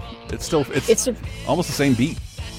Yeah, it's, it's very similar. It is a really I get so much stuff done if this song is playing. this is it is right at like the perfect walking pace. That's like I will put all of the laundry away right now. Dun, dun, dun, dun. Hell yeah. Well, take us out, White Stripes. Don't go away. You got one more segment left, and you're not going to want to miss it. I promise.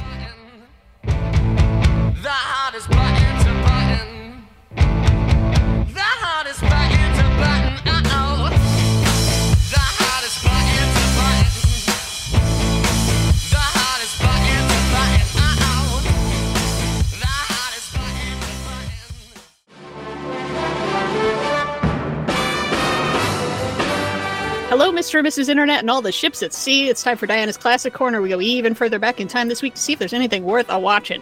And for the week of November 3rd through 9th, yep, it's a something for everyone kind of day. I always love how weird these combinations get.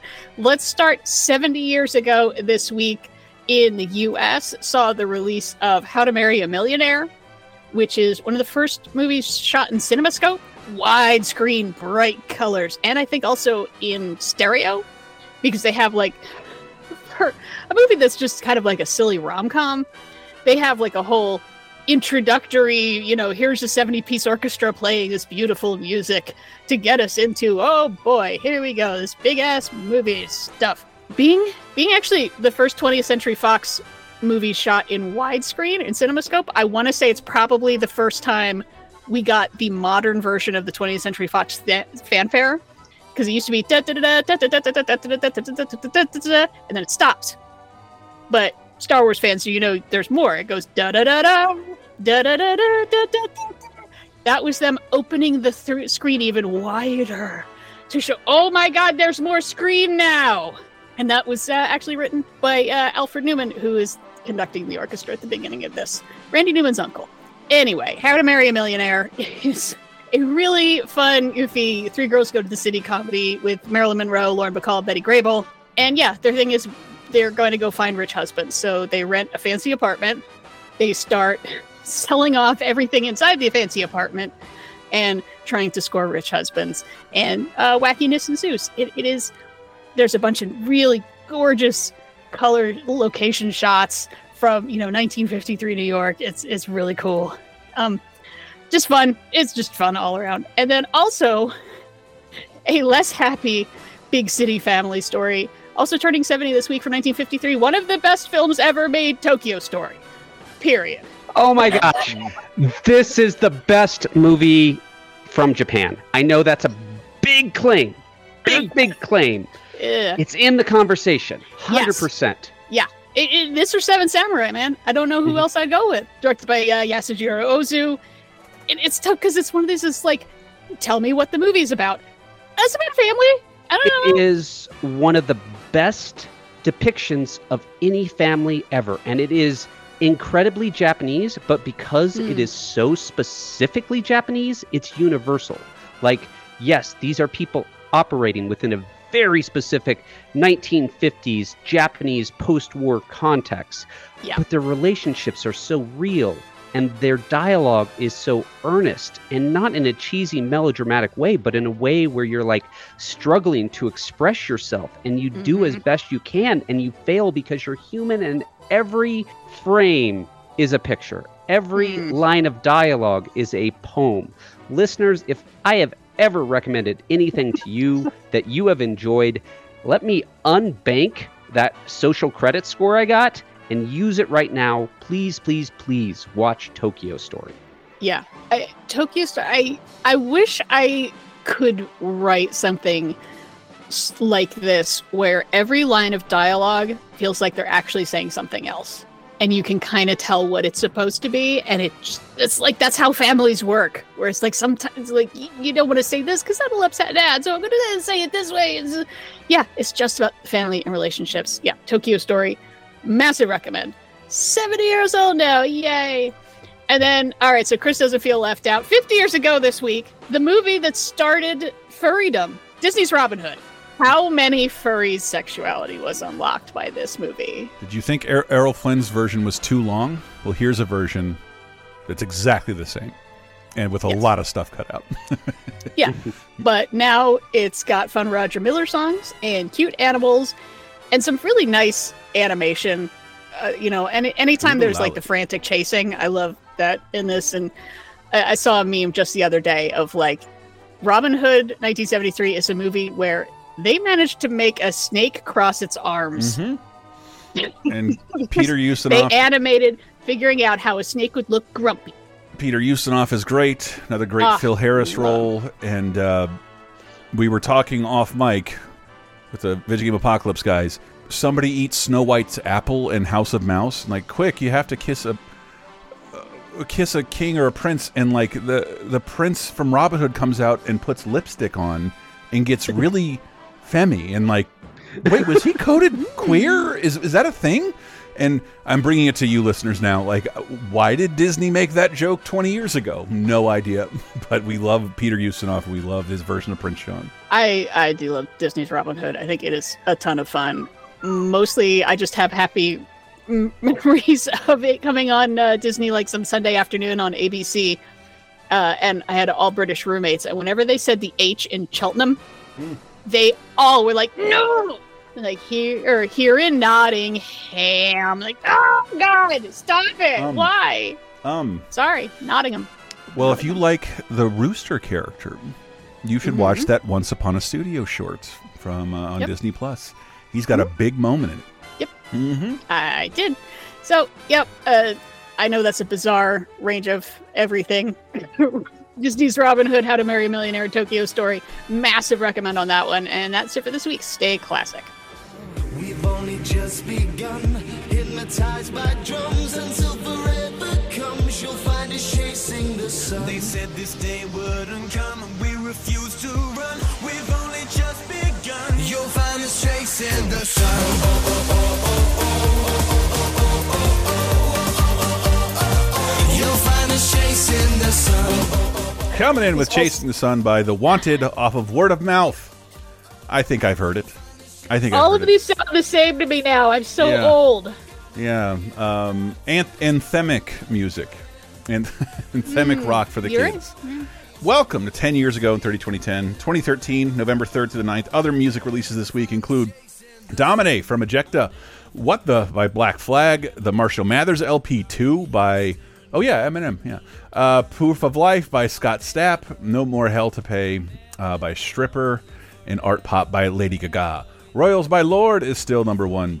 Here's some news to let you know what was going down in the world of uh, 10 years ago. Bill de Blasio was elected New York City mayor. Well, he's very tall. yeah, yeah. Unlike some governors, DeSantis, Yeah. we see you. He's got a mixed race family. Seems Hmm. nice. Let's just blame everything on him. De Blasio. Uh, and then at least 6,000 people are killed after Typhoon Haiyan, um, aka Ty- Typhoon Yolanda, uh, tied with Typhoon Marinette as the, the biggest, being the strongest storm ever recorded at landfall. It hits the Philippines, kills 6,000 people. Yikes. This was more powerful than Katrina and Sandy combined. Yeah. Wow. Yeah.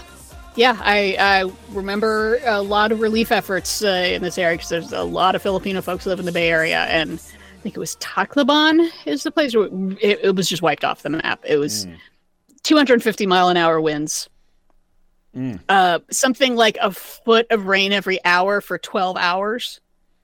Yeah, there are more of these coming. There have been a couple since.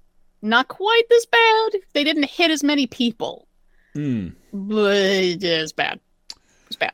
Uh, and something I can speak on a little uh, more knowingly. The last remaining blockbuster closes for good.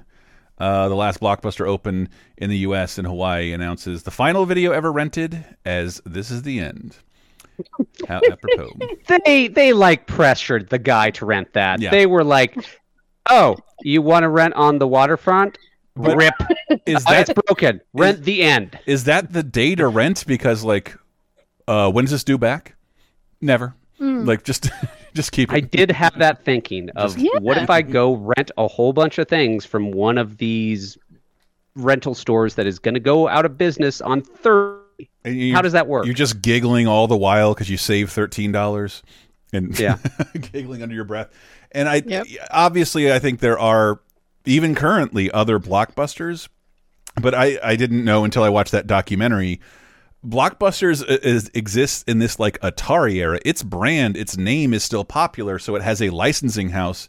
You can buy a Blockbuster party game and Blockbuster shirts they don't run movie rental houses and the last blockbuster is constantly if the only thing i liked about that documentary is you see that they're constantly consulting to whether or not blockbuster will continue to license their name to this video rental store and it's hmm. every year it's like they don't know because they're not it's not a real blockbuster but i believe like alaska might still have one but Mm. they're not blockbuster blockbuster. They're just the last remaining video stores somebody kind of turned into a mom and pop store that they kick some franchise money to. Because uh yeah. Eh. yes. Fuck them. I never liked them. uh, that's the blockbuster nostalgia i always say. They put mom and t- pop stores out of business. They have lloyd kaufman in that netflix documentary. He's like what do i think about him fuck them they like refused to show my movie they almost killed our entire business model because we were getting plenty of eyes on our movies before but all of a sudden we didn't pay the mpa to rate us and that he didn't say all this but that is the story the Right. Charles Bands out there, like uh, any kind of cool straight to video thing. Blockbuster kind of strong armed, and it was bad for movies always, and bad for customers. So I, I, I video Exactly. store nostalgia. I have it, and a lot of it is Blockbuster, especially at the end. But fuck them, they deserve to Yeah. die. Nah, fuck them. I, I never liked them. I never, I always felt ill at ease in them. I think it might have just been the fluorescent lighting and the fact that there's just a wall of, for love of the game. I want to watch anything else. Yeah. See, I have very fond memories of my local video store, Captain Video. Like that is where the 80s came alive for me and it's where we got slumber parties videos and that place will always shine brightly. Blockbuster came along and I was like, okay, Captain Video closed. I'll drive or have my mom drive the extra 3 miles to go there, so that was inconvenient and then I was just like, okay, uh this is where I get my movies, but I don't feel any romanticism to you, Blockbuster, because I'd happily rent at Hollywood Video, who everyone has forgotten about, but Yep. was, you know, Blockbuster's near equal. I didn't because their uh, return drawer you could reach through with your hands. So I have a ton of clear clamshelled videos I stole from the return bin at Hollywood Video. oh man, people probably got charged for those, Chris. They were like, I returned it. And Blockbuster would be like, No, you don't. Pay us the $20. I mean, then they're welcome to engage in blockbuster nostalgia. That is the only olive branch I can extend at this point. I don't remember what those movies would. We didn't get to choose what movie we were stealing. You it just Oh, so you were like stealing and uh uh all right, terms of endearment, yeah. I think that's guys. that's why we we didn't do it that much. So like, oh great, El Dorado again. Oh, this. Uh, but yeah, the last uh, Wait, blockbuster as a was it Mhm. was it Blockbuster? Sorry to interrupt. No. Was it Blockbuster that had the policy that it's like if you didn't like it, we'll give you a free rental?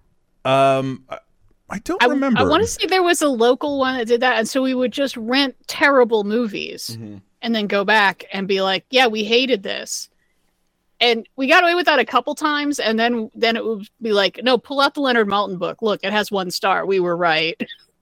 Well- but ha ha, raise the Titanic for free, bitches. I'll raise you an anecdote here with Blockbuster. Right, yeah. I, if you ever look at my wall of DVDs, it's like, wow, that is an impressive collection. Like, yeah, 20 years ago, because uh, I was burning DVDs from the public library, from Netflix, uh, and then I was printing out professionally grade covers at the the Capitol building where my friend worked in the graphic design department, just wasting hundreds of dollars of taxpayer money printing out DVD covers. Uh, so they are all bootlegs, and then. I dated a girl who worked at Blockbuster for two years.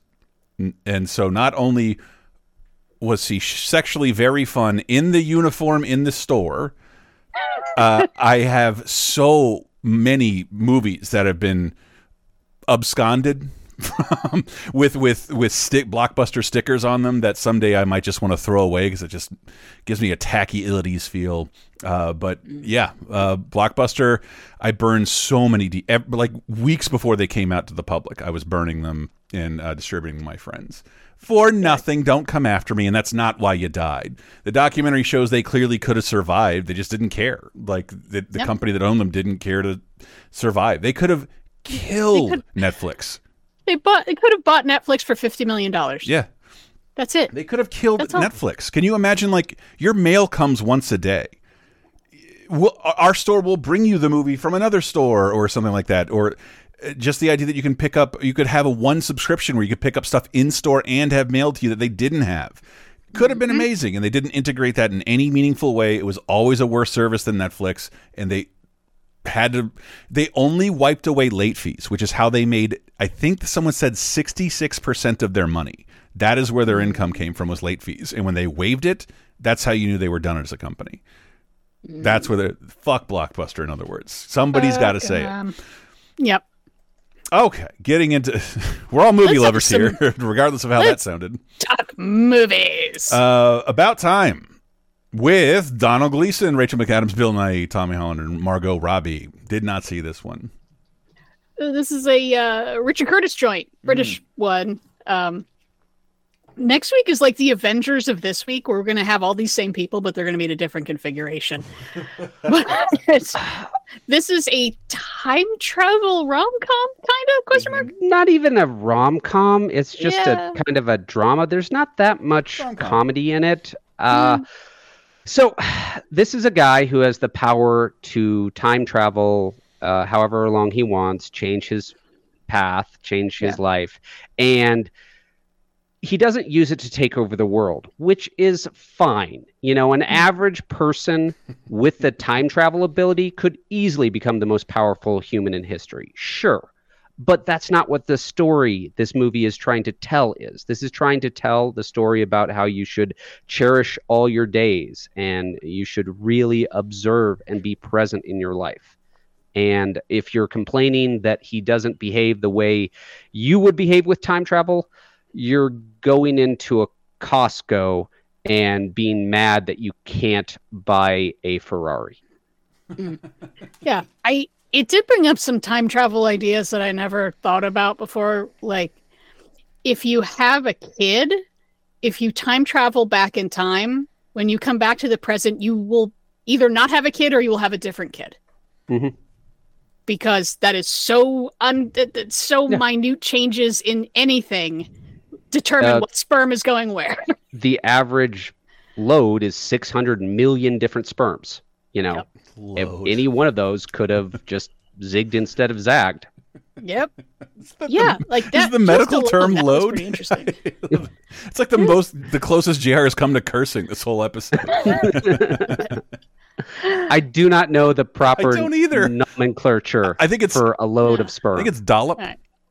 A dollop. Okay. that feels even worse. Yeah, I don't know. A tablespoon. Smidge. Yeah, yeah. Diana wants help. No. Diana I wants want I, I will say that I always confuse this movie with In Time, mm-hmm. Right.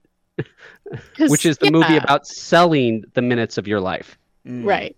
Yeah, about time. It's it's too generic a title. Is very yeah. I got confused which one we were talking about here. Mm.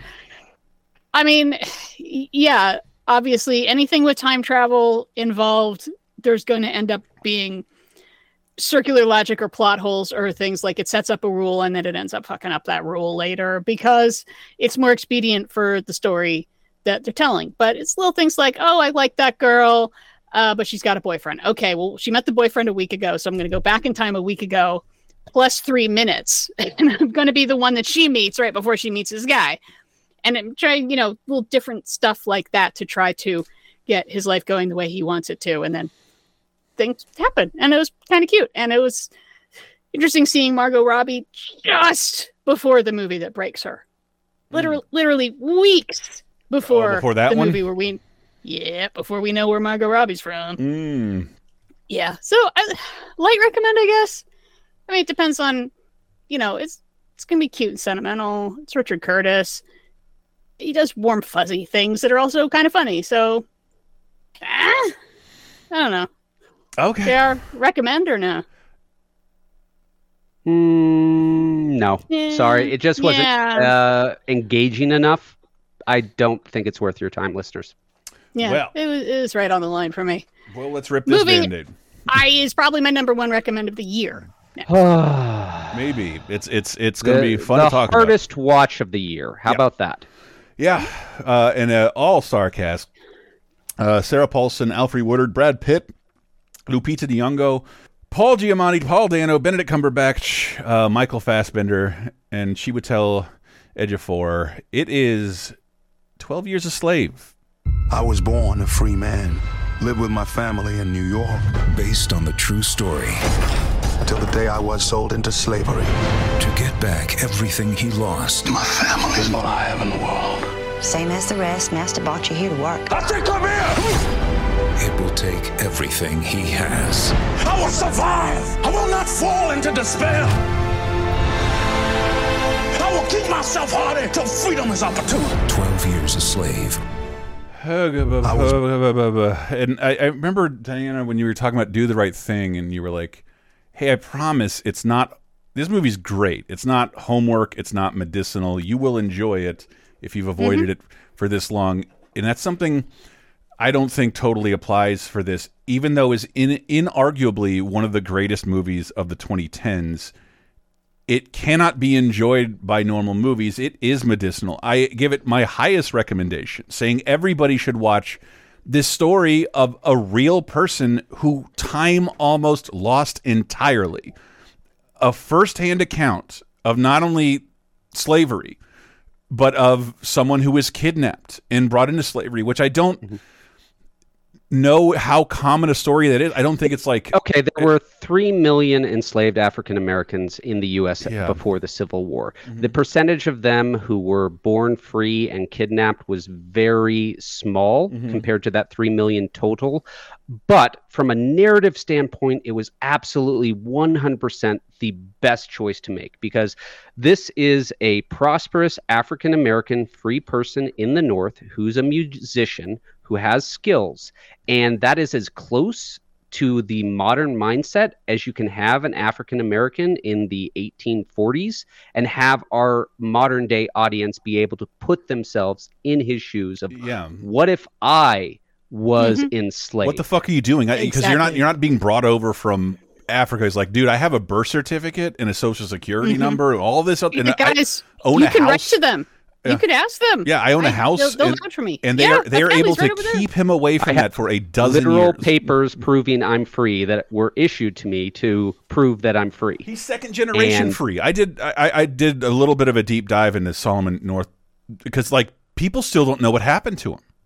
It, it, it's likely a terrible story uh, of of a guy who put his the, his the story of these 12 years into a, a memoir and released it and did semi-popular book tours and then disappears without a trace for 10 years. The book goes away for a hundred over a hundred years. It is not published. It is not talked about. It is rediscovered mm-hmm. in the 60s and and so when I say medicinal, there's a lot of shit here that is incredibly uncomfortable to watch, but you should watch it. It's worth being uncomfortable.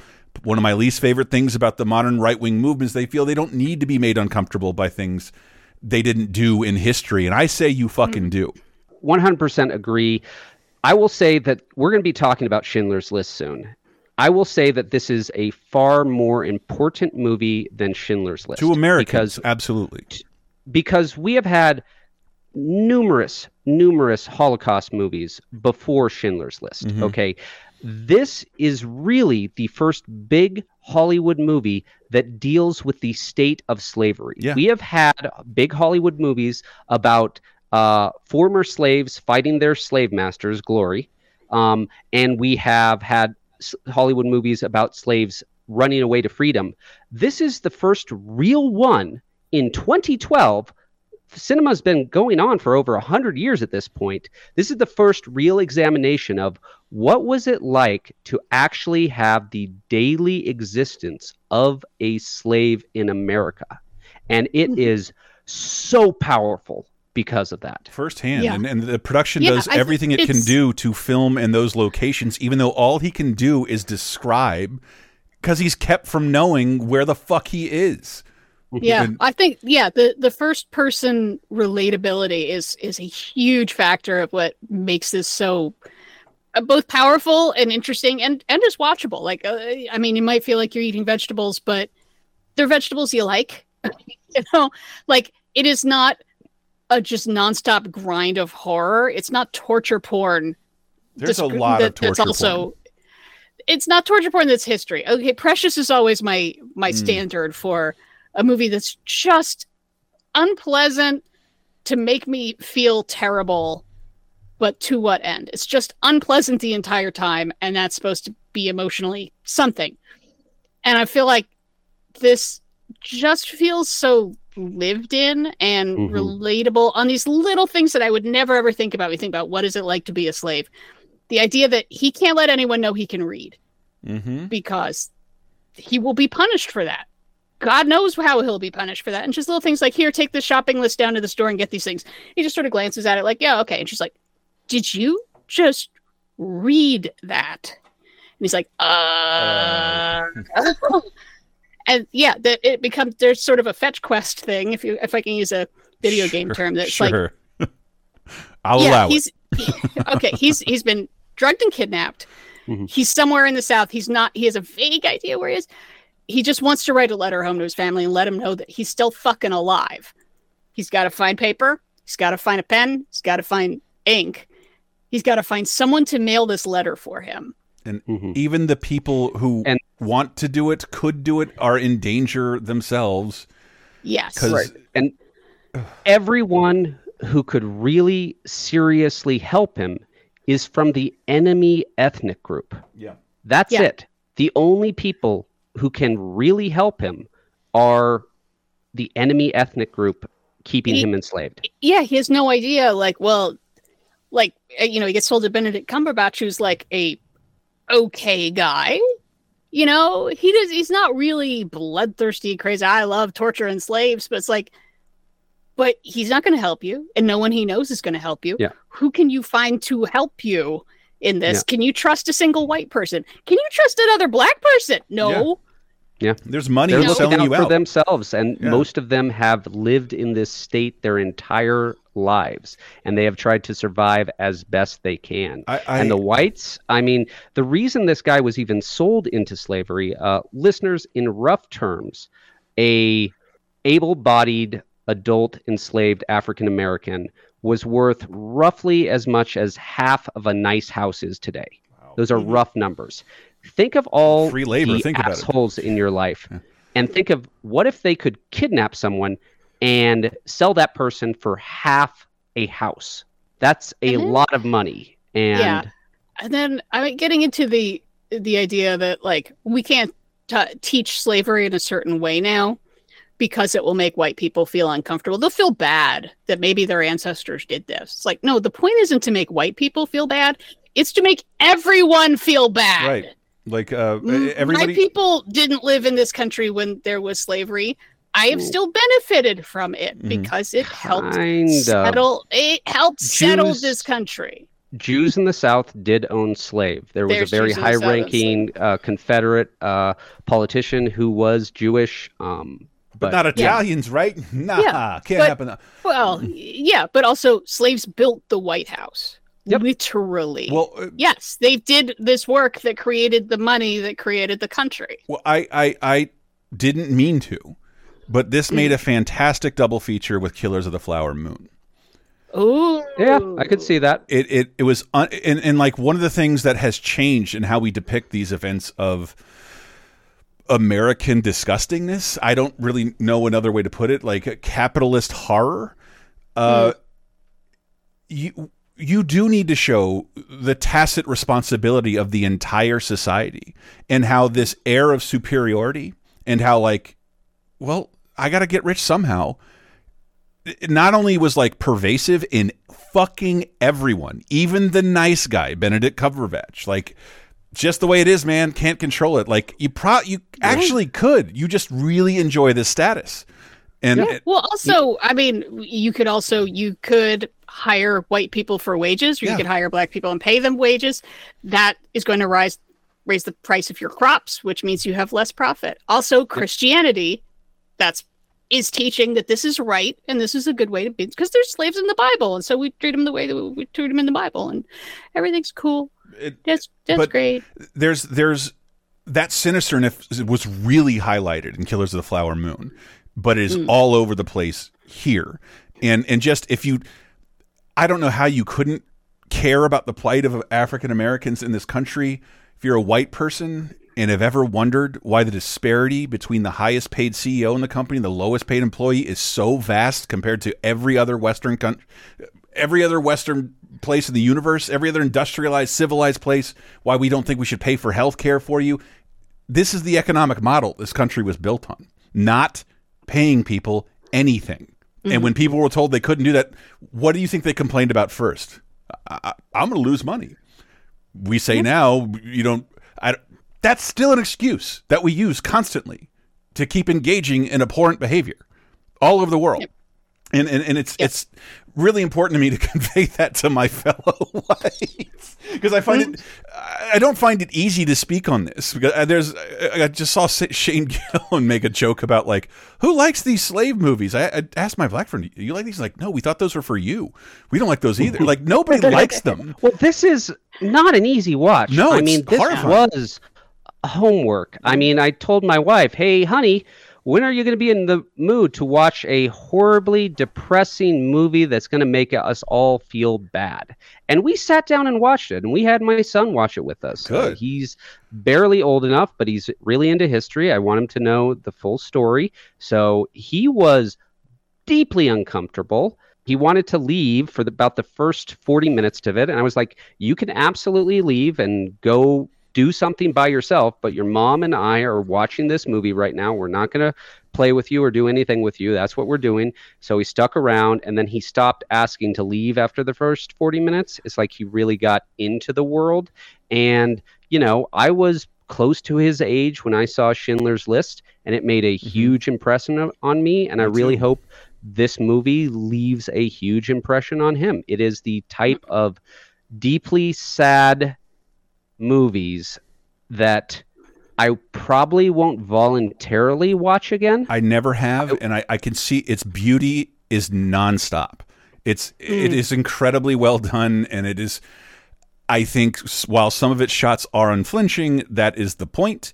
Even I watched Django Unchained a lot because there's a big old happy ending where everything is great Yep. at the end. That's not fucking That's true at all. Yeah, when I mentioned that uh, I had this coming up because I saw this by myself because it's I watch everything that's nominated for Best Picture, and uh, Michael said like, "Yeah, I remember when you came home after that," and I was like, "You know what I did? I wanted to watch the end of Django so bad. Like, I want to watch slavers fucking eat it." But I think I think I can say to people, And that was not even cathartic enough because I, I think one we should get into what's interesting. The background on this movie is that it is made by non-Americans. yeah, Um, so they have a slightly outside look. Unfortunately, those are all British people. They have a different kind, very related baggage. We learned it from watching them. But uh, this is the first be- Best Picture when it was directed by a black man. Steve McQueen, back from the grave, black man. Steve McQueen. He he jumped that fence, got away from the Nazis, and he made this movie. Um, it's the movie that gave us Lupita Nyong'o because uh, she'd like just gotten out of college. I think she just finished grad school. Uh, she is amazing. This got Brad Pitt an Oscar. I think a lot of people forget about that. He He's one of the it. producers, Yeah. and his character is the one that some people complained is like that's a white savior character. It is, And but I like, think I think some. Mm, it, it's one of the I I, I, could He needs white allies. That's the only way out of this system. I wa- I want to be I try and be careful with the way I critique a lot of the performances from people of color in this movie just because I don't want to inelegantly I don't know I don't want to be inelegant about it but Lupita in general like I like her dialogue trainer just bravo because that was like a totally foreign dialect for her mm-hmm. and and I didn't did, but I also I do want to applaud the white actors in here because like the this is villainous on the side of like you have never seen a villain like this before. And these are based on real people who thought they were awesome and they were mm-hmm. obeying they were obeying the law. And they're Yeah. and and and they I, you always hear those stories like uh Topher Grace and Leonardo DiCaprio were so uncomfortable by the way they had to say the N-word like four times like Paul Dano and fucking and, and Michael Fassbender Yeah. like didn't obviously likes working with Steve McQueen, but didn't flinch at playing one of the most reprehensible human beings ever put on screen. Awful, Yep. Awful. And there's there's rape Yeah, sequences. There's rape. but believable, like understandable. Like, of course he's going to be this much of an asshole. He can get Sarah- away with it. There's Sarah no reason Paulson. not to. rises Yeah. above the the tacit Mm. involvement of of the horrors and becomes fully horrible her own. It's unbelievable to me. It's unbelievable. Like why? I think like 20 years ago, people were like, I'm not playing that. I don't ever want to be seen like this being cast for something else. So I do think. I feel like I'm not praising the, uh, uh, everybody else's performance, but like, yeah, like that they were all hired by a black dude. And like, you're going to be the fucking worst, and you're going to say things you would never say to anybody's face, and it's. I hate it. Oh, oh, God, Paul Giamatti makes me so mad in this Oh. movie. Oh, I'm Yeah. so mad. yeah. in the White South, everyone, for all practical purposes, we're talking about 90% plus, supported slavery. Even in that environment, those people detested slave traders. That was like mm-hmm. regarded as a incredibly skeezy job, even as everyone used it and everyone made buckets of money from it. That was still the job that it was like, I'm a slave owner. You're a slave trader. That's worse than me. That's how they thought. And mm. you can see why, not that they're correct or anything, but you can see why, how creepy it is being at a house that sl- sells human beings. And it's like you're on a car lot. It is so gross. Yep. And it's it's the basis for the economic system. And they just Mhm. figure, well, there's no way we can fix this because the economy will fall apart, and then we'll have a bunch of uh, black people that we abused, and they'll just be running amok, uh, terrorizing us. They were the majority in do we- South Carolina. Like they, I mean, they were constantly thinking that the slaves are going to murder them all, and sometimes I wish they did. How do we still put so much weight behind absurdly rich white people in positions of power pretending to be aggrieved for some reason? the oppre- how do we how, why is it half the country is almost leaning anyway anyway uh, Yeah, no, I honestly, I'm, I'm Jr. I'm glad you showed your son this. I was thinking this, with very few cuts, you could get this to PG-13, and I understand artistically I- why you would not want to, but you could show this in schools, Well, and I think I- you should. I think there should be a school edit. You know, I think you know you'd have Well- to take out all of the rape scenes. Um, Yeah.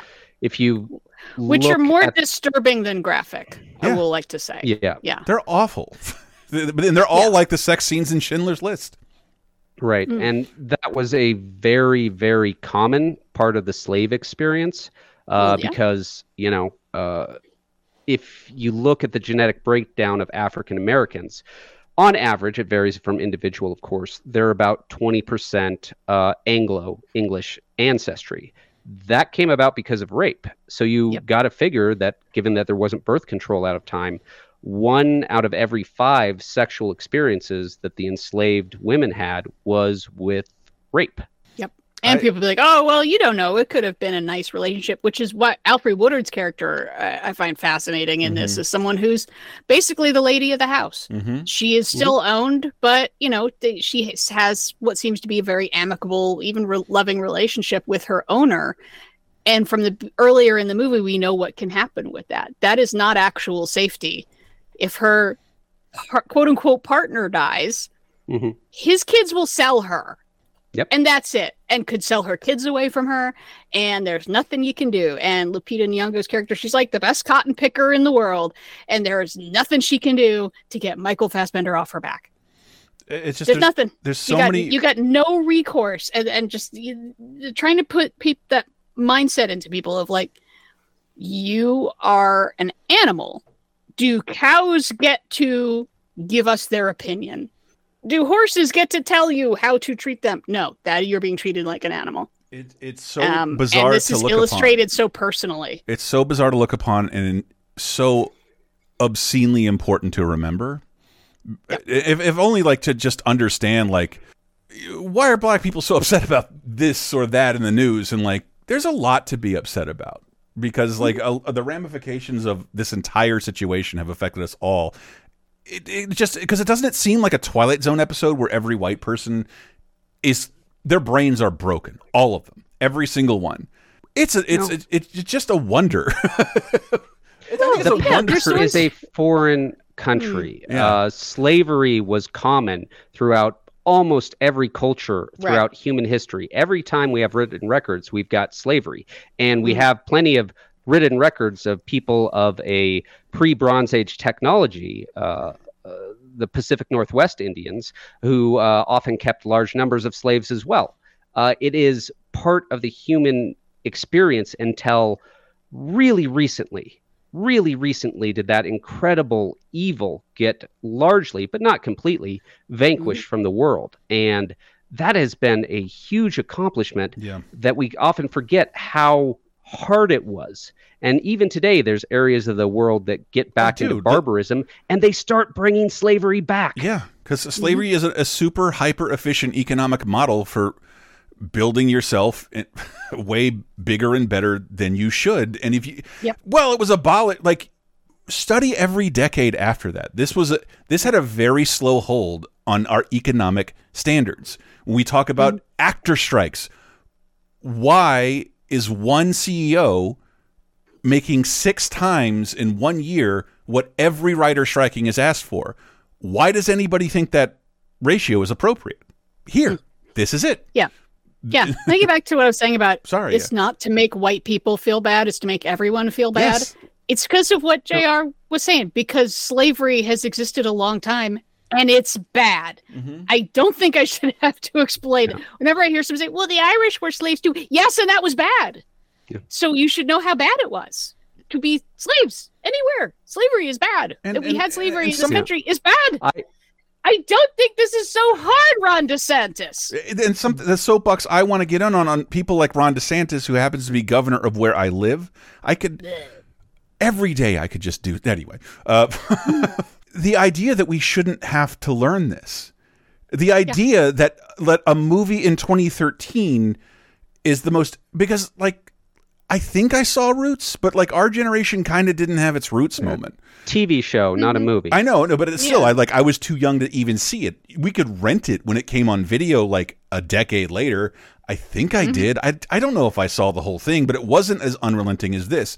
To its credit, I'm saying, like, you watch Django, they don't show every indignity and lash those characters receive. This movie does. It really grabs you by the back of the head. Watch this is this is what happened, and this is how it felt. And I think that is super important. It's also kind of fucking disgusting. It took till 2013 to make this movie and a lot of foreign money from people who thought the American story of slavery was too important not to tell when you have this firsthand account that was nearly banished and pleasantly forgotten about. In terms of like representation and how we tell our history, I'm I I get mad when I see this movie, and I, I guess that's the point. And that's why you should see it. It's why you should see it. I know we're not even talking about a lot of plot details because I feel like almost all of those will keep most people from watching it. We mm-hmm. mentioned how much rape there was very late in the game compared to other movies. Yeah. Because I don't So, even know yeah, if that's the worst. What does it? It just, I mean, even if you got rid of any sort of racial element, what is it like to be a slave? There's a wide variety of experiences, and you get a couple different ones. Yeah, and that's There that's why, why the choice that this is a real thing. Solomon Northup's story is real, in him being such a, a amazing find, an audience surrogate. He uh, take Mm. away skin color, close your eyes. He's just like you. I was born into. He's like a second generation free person. Uh, he he he has no idea. Like, how would I even become a slave? That's not even possible, is it? Oh, apparently, if Taran Killam shows up in a movie, Don't trust that motherfucker. it's like one of two movies I've seen that guy in. Like, what the fuck? Uh, I know, I thought that was such interesting casting. I'm like, well, he's friendly enough. I trust him. yeah, you, you would not assume Taran Killam's going to be up to anything. Uh, Mhm. I can't recommend this movie enough, and I hope I never have to watch it again because I had to watch it in sittings. Mm. Um, I didn't have anybody with me, and at some at certain points, like I got to tap out for a little bit. I got to like switch back and forth between our next movie. So if you think the transition is jarring, I was Oh, doing that to stay alive. God. and Yeah. Uh, but I, I can't. it- It's so it's it, like if you take all that other stuff out of it, beautiful costumes, beautiful cinematography, and like the, the, uh, Oh, beautiful so areas gorgeous. of the South depicted so fucking well, uh, way way better than in Django, and and uh, Mm-hmm. yeah, I can't. This movie receives my highest possible recommendation with that caveat. You know what? Fuck the caveat. You have to see this. Like we're all a part of this, whether you like this or not and and it, it deserves to be remembered because I'm fucking sick of not knowing about shit like Black Wall Street until Watchmen puts it on TV. Like we don't get taught this stuff. Yeah. So Amen. we don't get taught this stuff. I don't know. We don't know these things. It is important. Oh, it makes me so mad. oh, sorry, Go throw everyone. poop at DeSantis's car for us, could you? I just want to headbutt him, but pretend I'm sneezing. Oh. Oh, that's pretty good. Wait, how tall are you again? Uh, Can taller than him in his fucking boots. Oh, in his boots, of course I can reach. oh my god. And every I'm not kidding. Eh, That guy I hate so much more than most other people because he's fraudulent and he doesn't he doesn't even know what game he's playing. And every once in a while, because my dad worked in government in the Capitol, there's a funeral and like, you got to do something, pops. I'm gonna slip, I'm gonna slip some cyanide into this flask. You gotta do something. No. You gotta do something, man. Uh, no, come on. At least turn it, tie it into 30, 20, 10 and have the in, in the line of fire plastic gun. Come on. well, judging what's with what's wrong with MAGA, just making him look weak is probably Ah, enough to. Yeah. Oh, No, God, we're don't kill people. We are that a just weird culture. them. We are a weird culture, and I'm tired. Ugh, good lord, good lord. Yeah. Now, this movie, besides being like important Mm-hmm. because there is so little like it, I also just think it's just it's very good. Yeah. It is well made. Yeah. The acting is good. Mhm. It I found it very interesting. And I didn't find it I guess I mean it's kind of spoiler alert that we know he's going to be okay in the end, or at least he's going to get out of slavery. So that does help a little bit with the feeling of oh god, it's getting Yeah. worse. It's like, well, at least I know he's going to be alive in twelve years. Yeah. the- After that, question mark. this is a great film. If it wasn't for the title, I would have no idea how much time passed until we saw his No. children. You know, yeah, it, it's really I- I hard to think that's the show point. 12 years of time. Like Shawshank Redemption, uh, which we'll talk about next year, is amazing in how well it manages to show the passage of long amounts of time. Purely by movie posters. movie posters, a little bit of hair length. Yeah, But if for no other reason to recommend this movie, in the words of JR, who doesn't love a movie about a very specific job? And I was just trying to throw JR under the bus with one of his own quotes. Okay. no, Sure. it's true. But I mean, at it the is- it the is day, part of- it's, it's something I haven't seen depicted before. It's part of why I like you- the movie. There, there's there's little like I never thought of that. We all know this was bad, but I never thought of this aspect. No, my, my job comment is always I see myself in the mirror every day. Mm-hmm. I don't need to see people who are exactly like me and have the exact same thoughts of me. You are a I like rare white person on the internet, apparently. Right.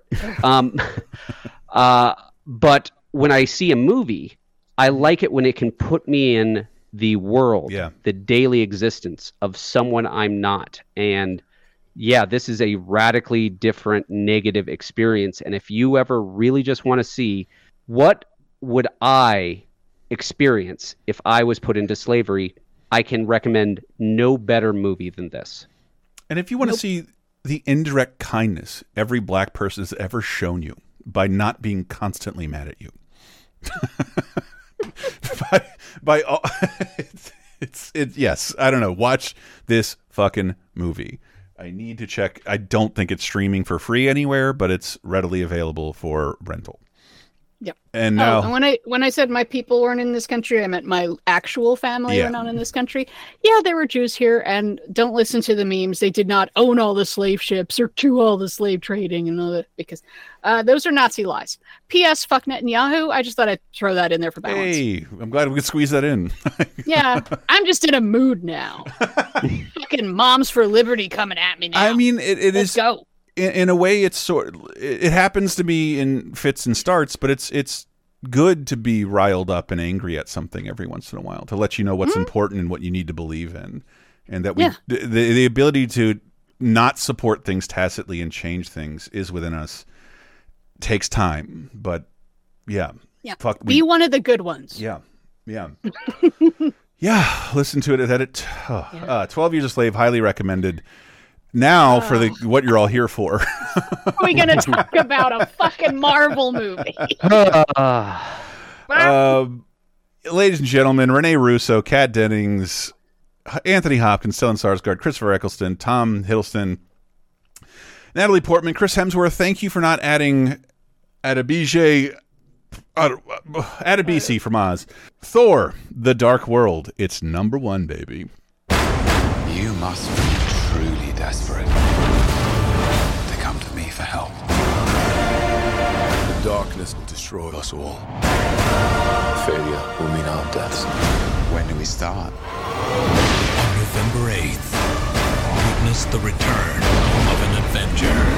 Kissing doesn't solve everything. Anyone else?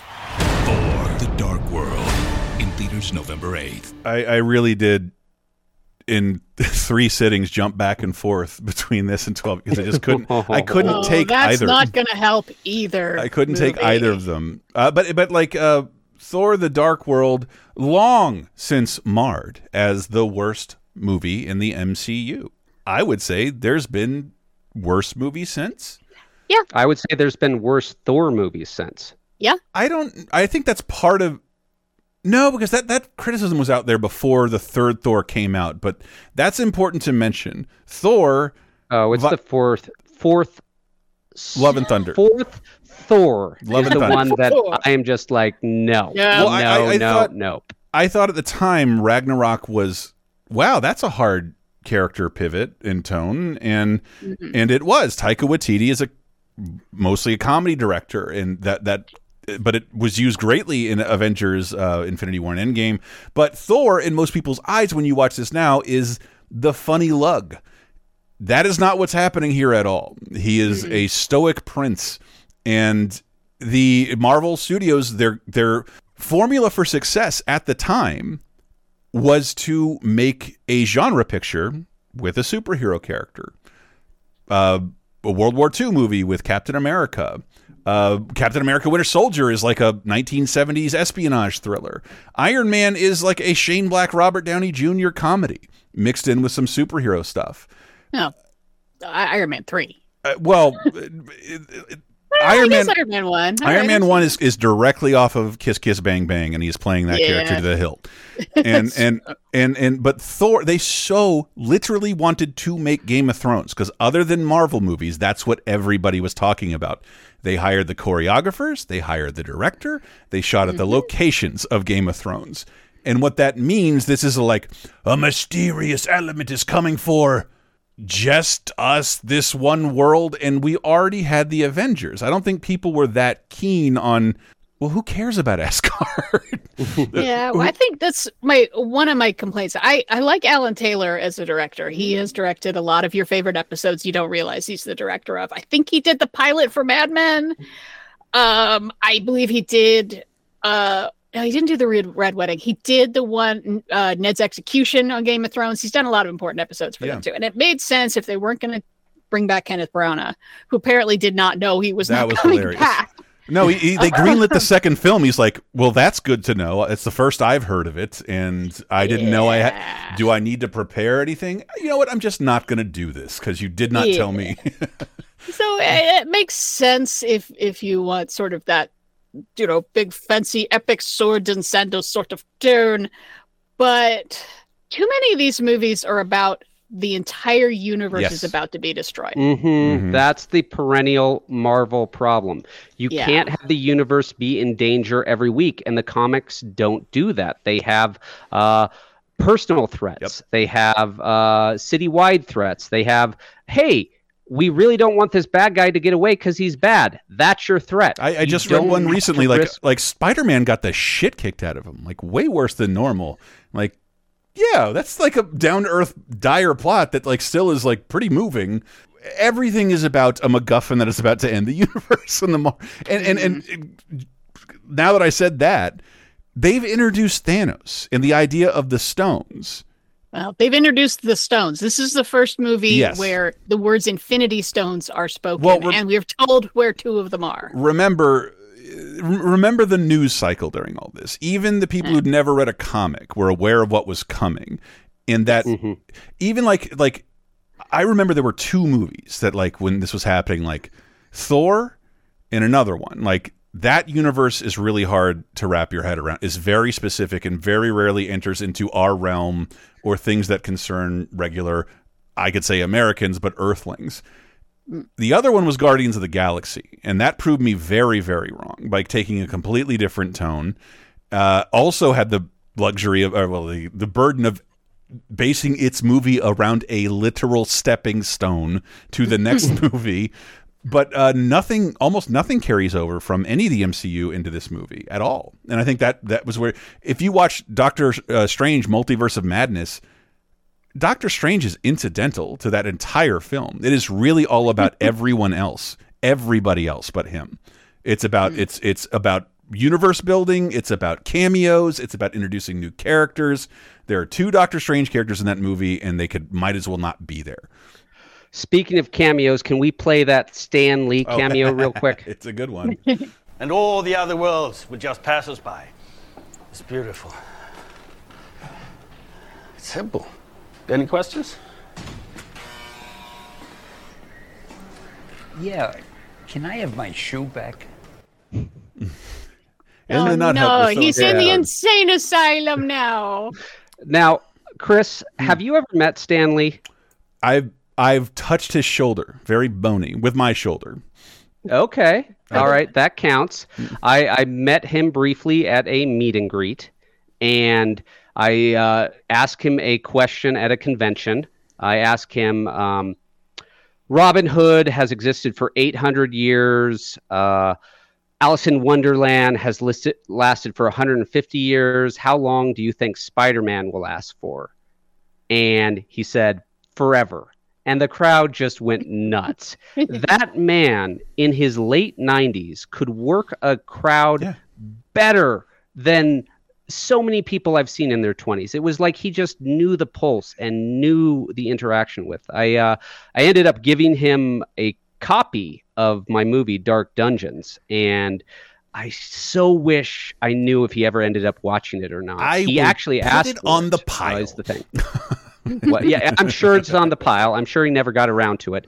But uh, someone was taking it away, and he said, "No, stop. That's my copy of his movie." And that just like made me feel so oh, happy. And so in my mm. mind, he's watched it, even if I I absolutely will never know. But how, what do you think it felt like to create this universe, and then 50 years after you create it, see it become the biggest blockbuster ever in the history of movies? I think the real honest story of that should be told one day, and that's I'm not just talking about how Stan Lee is credited.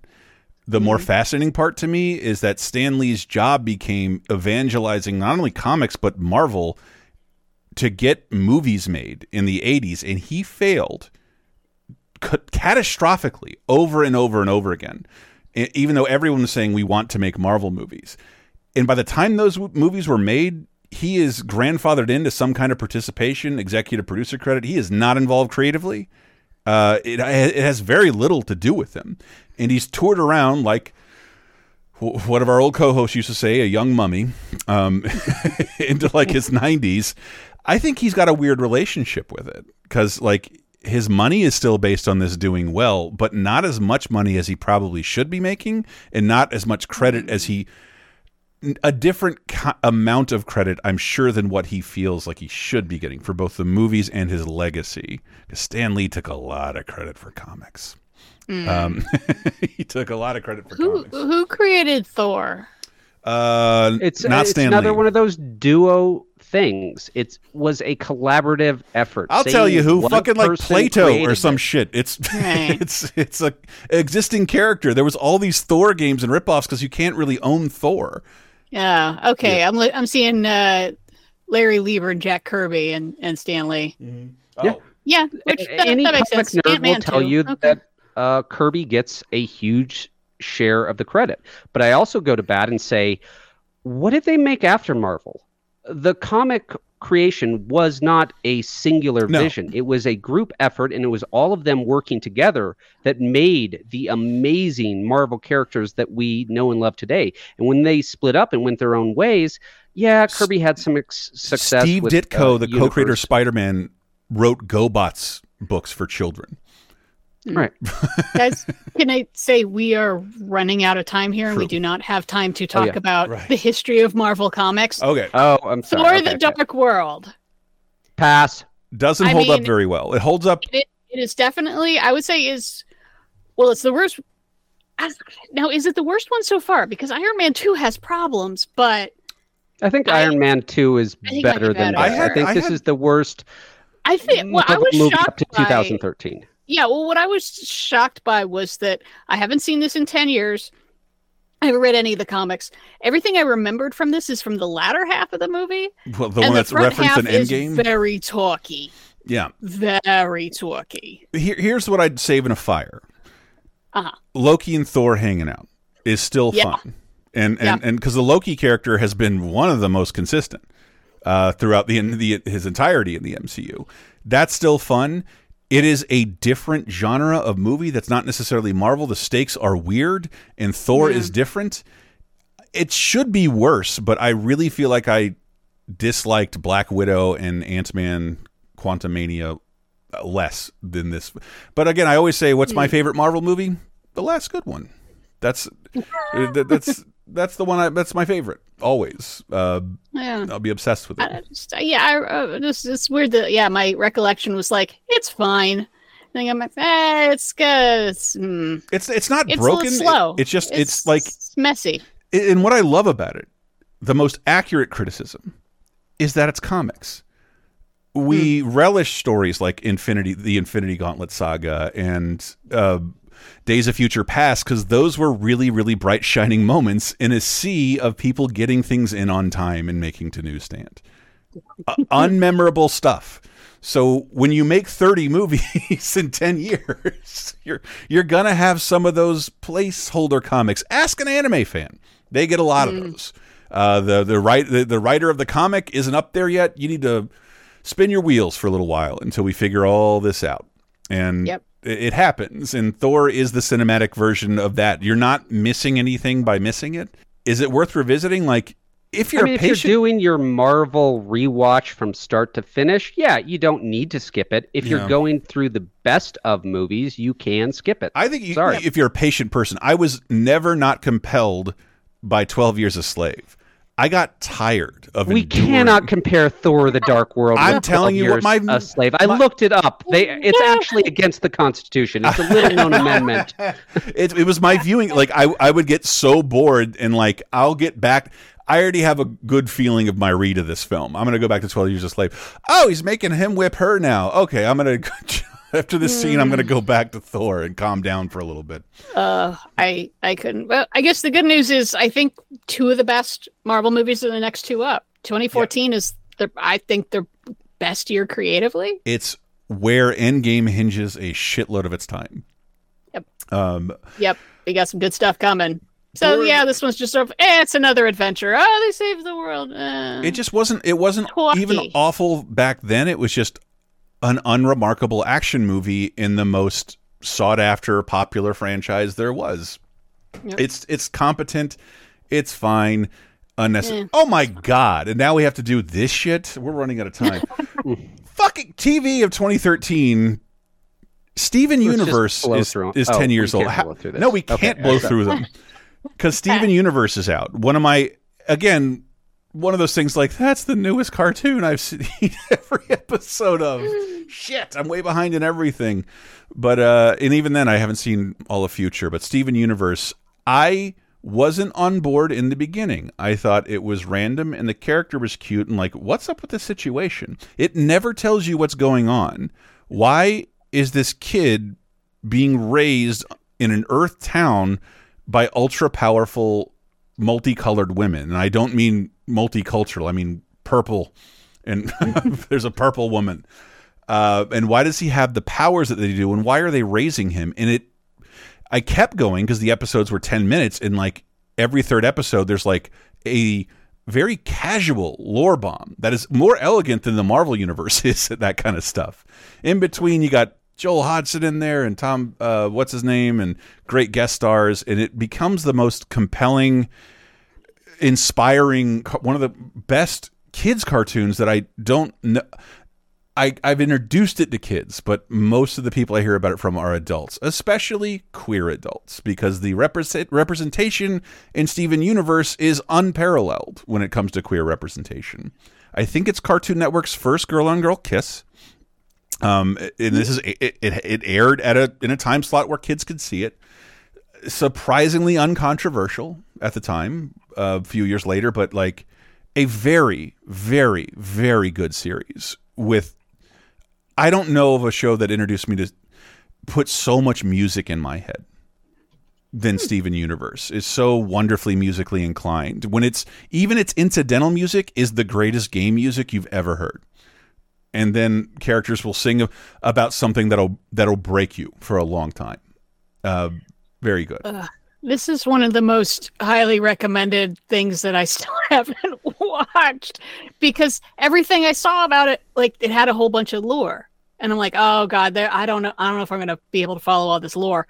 To know that it comes in little It comes in very comes very small batches, bit- and and then there's episodes that okay. focus on that, and then that makes you intrigued.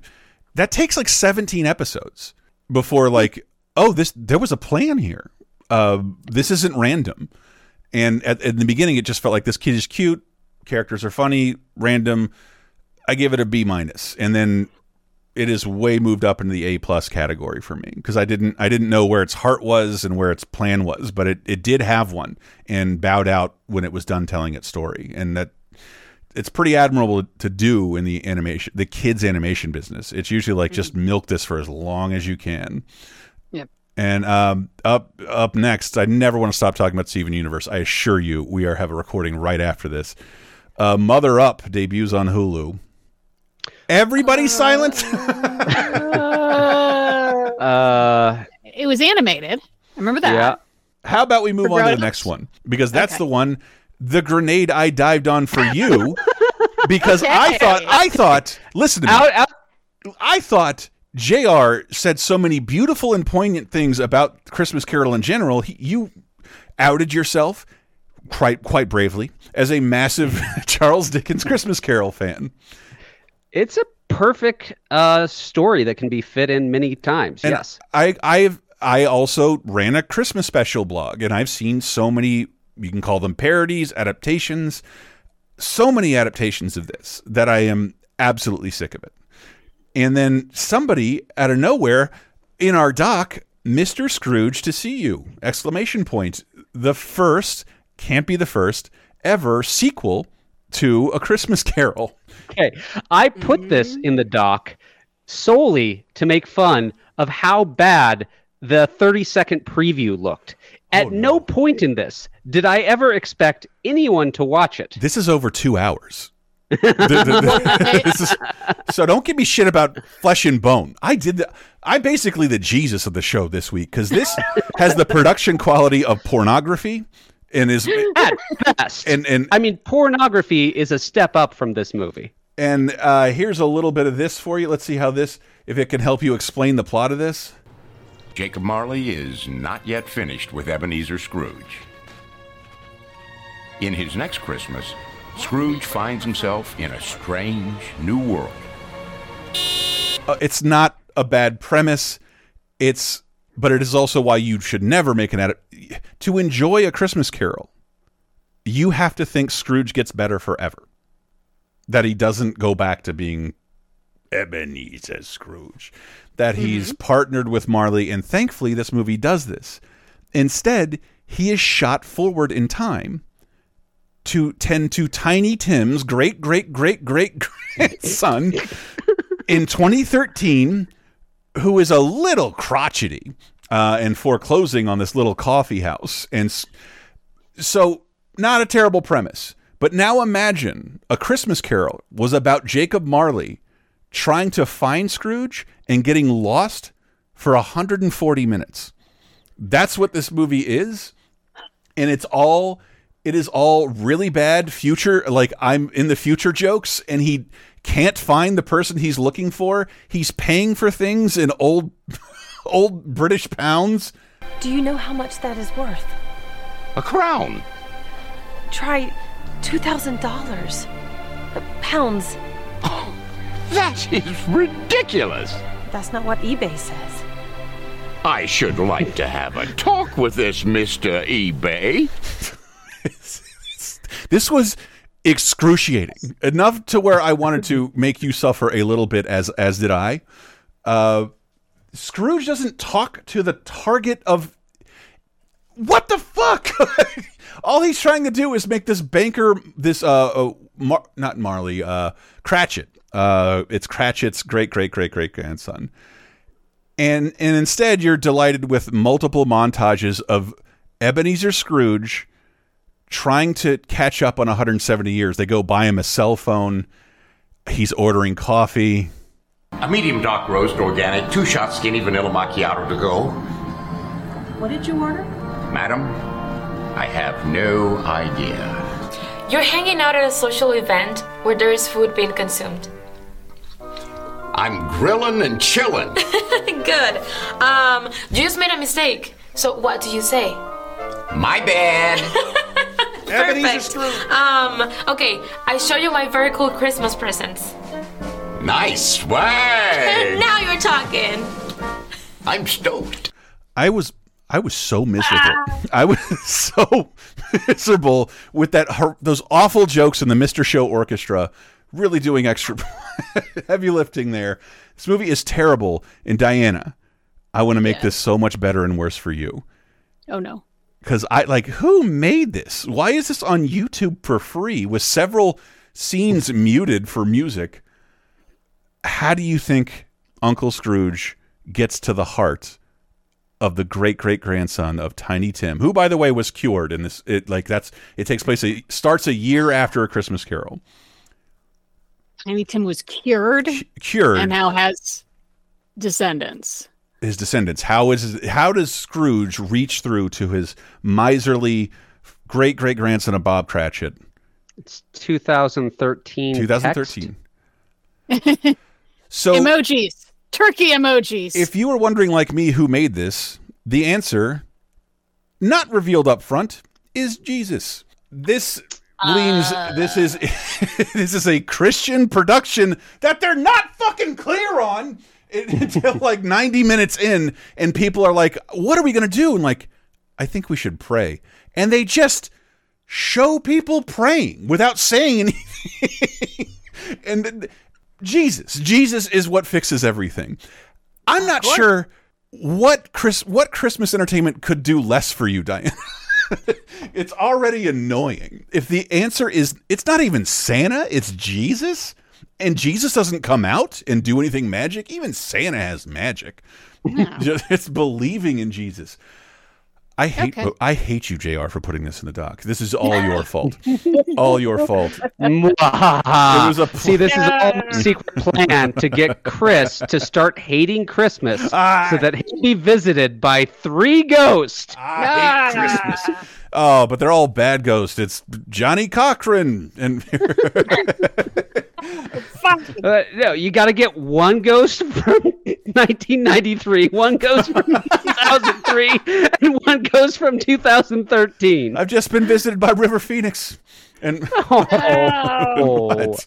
it was really sad. It was, but I get to talk to him. You guys don't because you don't get to have an epiphany during the holidays. Ah. Uh, moving on to games of 2013, Call of Duty Ghosts. The official timer, like I'm not going to keep up with this anymore, and I have been on and off ever since. As I understand, this is the Call of Duty that's most hated by fans. Mm-hmm. Like, this is the one that you will see the four hour YouTube video. Why does this suck? I think that's people reaching because it's the exact same Call of Duty. I think it's just like you're paying sixty dollars plus plus forty dollars for extra content every eleven months for this. It's the same thing over and over again. Now you know. Uh, How to Survive is on PS3, and State of Decay hits PCs. Um, I think it was on Xbox already, and Risk of Rain is out. And that is almost it for the show. We're having to expedite this a little bit. Um, Patreon.com slash lasertime is how you can support us. We have a bunch of extra content for you with me, JR, Diana, and more. Over 100 uh, movie commentaries, over 100 podcasts featuring past, present, and future guests of this show. Uh, video game stuff, 80s in depths. Got a vacation episode up for you now. Uh, five bucks is all we ask. More or less is fine, but the point is to give. It's the Christmas season after all. I hate Christmas. I'm going to do both. Uh, Di, where can folks find you at? Uh, you can find me right now on the blue sky at Lecinenerd, L E C I N E N E R D. Uh, coming up next week. Ah, fuck, we got some good ones, man. Next week, uh, well, first of all, every time we have a Brian De Palma movie, I have to say I don't like Brian De Palma movies. Oh shit, except for this one Mm. because we're gonna get old style frantic Pacino Mhm. running around getting sweaty, old Serpico style Pacino. Right. Uh, and Sean Penn's gonna be there to help him. Oh, Uh, we also have one of the worst versions of Three Musketeers of all time. it can go fuck itself. I'm I gonna can't imagine what you mean. We, we, is it the one with a great soundtrack? Oh, oh yes, Yeah. obviously. when I love a woman, I really, really, really, really, really, really, really, really love a woman. Um, but we have to talk about a Barbenheimer situation. because we talked about a whole bunch of people that we're going to be seeing again next week. Uh, we got Peter Weir, we got uh, Richard Curtis, we got uh, Chiwetel Ejiofor. Next week, Master and Love: The Far Side of the Actually, Oh my God. Oh my gosh. Mm. the internet's favorite movie that it has rediscovered. Because they're a bunch of perverts who love it when it's 1805 and the seas are now battlefields. And also your girlfriend's favorite Christmas movie. And also, Chris, the Looney Tunes. Yeah. Wait, what? I don't. The know. They're back in action. Oh, gr- fantastic! That's an Amazon purchase I won't regret. I can. Yeah, And- 2003 is fucking insane next week. I'm so happy. If that wasn't enough, It's we're not. also going to see Britney Spears, Justin Timberlake, and Christina Aguilera all make their debut at the same time. Wow. Fuck. Wow. All right. Uh, the South Park folks will eat at Casa Bonita in one decade and tackle Game of Thrones in the next decade. Hmm. It's also time for the Sands of Time Okay. and the eighth generation of console video game begins. Yay. I was there, man. But with that out of the way, die. Who died? Oh man, we we lost some interesting folks. In 1993, we lost Leon Theremin, also known as Lev Theremin. He is famous for two things. One, you all need to like look up a YouTube video about the Great Seal Bug, where the the Soviets presented the ambassador from the U.S. this big, beautiful carved seal of the U.S. Inside, they did not know there was a listening device that only worked if you shot a radio beam at it. So it had no batteries, no wires, nothing. It was developed by Leon Theremin. It's a listening device that no one for something like 30 years they did not know that uh, the Soviets had bugged them because he was a brilliant inventor. But more importantly, he invented the in, the musical instrument that bears his name, the theremin, which I want to learn how to play. But learning how to play it, I will annoy everyone because it is one of the only things that you don't touch it to play it. Mm-hmm. It is a it's a feedback electric it's electrical feedback that you move your arms around. And if you don't know what I'm talking about, yes, you do. Think about science fiction. And uh, I think the the biggest hit that has a theremin is Beach Boys' "Good Vibrations." Definitely. Yeah. It's makes it so weird. Mm-hmm. Yeah. Uh, but see, look up Leon Theremin. The his inventions are pretty fucking nuts. Uh, but then in 2003, we lost Bobby Hatfield, who's one of the Righteous Brothers, who's only 63. That sucks. He lost that love and feeling that day. No. In his heart. And then, and then we lost Art Carney, who is 85. So, uh, popped up in a million billion movies. Best known for The Honeymooners, where my God, his physical comedy is amazing. And he won an Oscar, like uh, shit. Like did. in- during one period we talked about on 30 2010. It was interesting. Uh, won an Oscar really late in his life. Uh, but the the guy, the basis for Barney Rubble, Ralph Exactly. Boy. Yeah, Art Yeah. Carney. Oh, and with deaths comes the. All right. Yes. You 100% know this guy. I don't know if you know his name. So if neither of you can guess his name, that is completely on me. Okay? Okay. But you know him. Okay. All right. Is it All right. is it like a hey, it's that guy? It's a total hey, it's that guy. Okay. It is Awesome. Okay, like all right. just hey, hey, hey, hey, hey, it's that guy. Bill Cosby. Uh, okay. What? He Still said hey alive. three times. Still alive. Okay. Turning 80. Oh. Born November 12th, 1943, in New York to a Jewish family. His father was a journalist and he graduated from Harvard University, after which he traveled to India to as an English teacher on a Fulbright program. Indiana Jones. No. Oh. I'm going to start out with his voice work. Oh, okay. Not what he's probably most well known for, but you have seen and heard him the most in these. He voices Rex in Toy Story, Mr. Boss's oh, boss Wallace in The Incredibles, Wallace Shawn. Wallace Principal- Shawn. Wallace Shawn. I didn't know that name. Inconceivable. Inconceivable. Unbelievable. He's the principal in a Goofy movie, a character of himself in BoJack Horseman. He his film roles include My Dinner with Andre, The Princess Bride, Clueless, and uh, Star Trek Nine when he played uh, Grand Negus Zek. Easy, easy. Now, come on. Now, my dinner with Andre. Yes. That would have been cheating because there's only two people in it, Yes. and I forget the other guy's It's name. not, I don't know the other guy's That's, name. that's why I started with voice acting. Okay. Yeah. Uh, Rex's Pool Party. Wa give that a watch tonight. A great Toy Story short that time might forget. Not to be confused with the Toy Story Time Forgot, which is forgettable. Rex's Pool Party. So both of you knew his name because I was like, I came across that name and I was like, I have no idea who this is. Click. Oh. Oh, yep. Uh, Yeah, ev- I, I think he's he's. well, I, I mean, ton of people hits a hey, it's that guy. every yeah. everybody in Princess Bride, they were kind of my first Ninja Turtles. Okay. I had to know everybody's name. They're all the best. Great foursome. Uh, yeah, a Fulbright scholar. Good for him. I'm trying to why, but I didn't know his name. I knew his name before Toy Story. I'm trying to remember from what. Anyway, Hmm. anyway, point is, I won again because I uh, can't delete unnecessary portions of my brain data. Um, don't be like me, but uh, watch Twelve Years a Slave. Do that. Yep. Um, that's your assignment this week.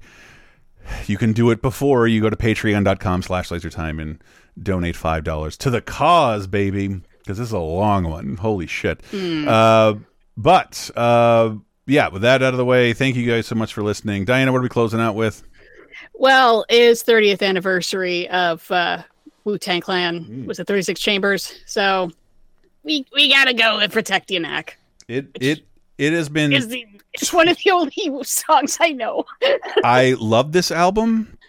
It has been 20 years since I've been able to listen to it because how much play it it was like the story the soundtrack to multiple phases of my life to the point where like I cannot hear this again. I cannot hear this again. But it's who knows, maybe it's ready to be revisited from a guy who doesn't really listen to music. Uh, but Protect Ya Neck by the Wu Tang Clan, pretty unforgettable. Not many other bands have a Hulu miniseries about them. Uh, so, yeah, Wu Tang Clan, baby. Throw it up. We'll see you next week.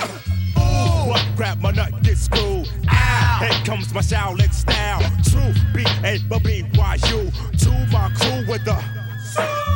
Yeah, yeah, yeah. Come on, baby, come on. Baby, come on, baby, baby, come on. Yo, you best protect your neck.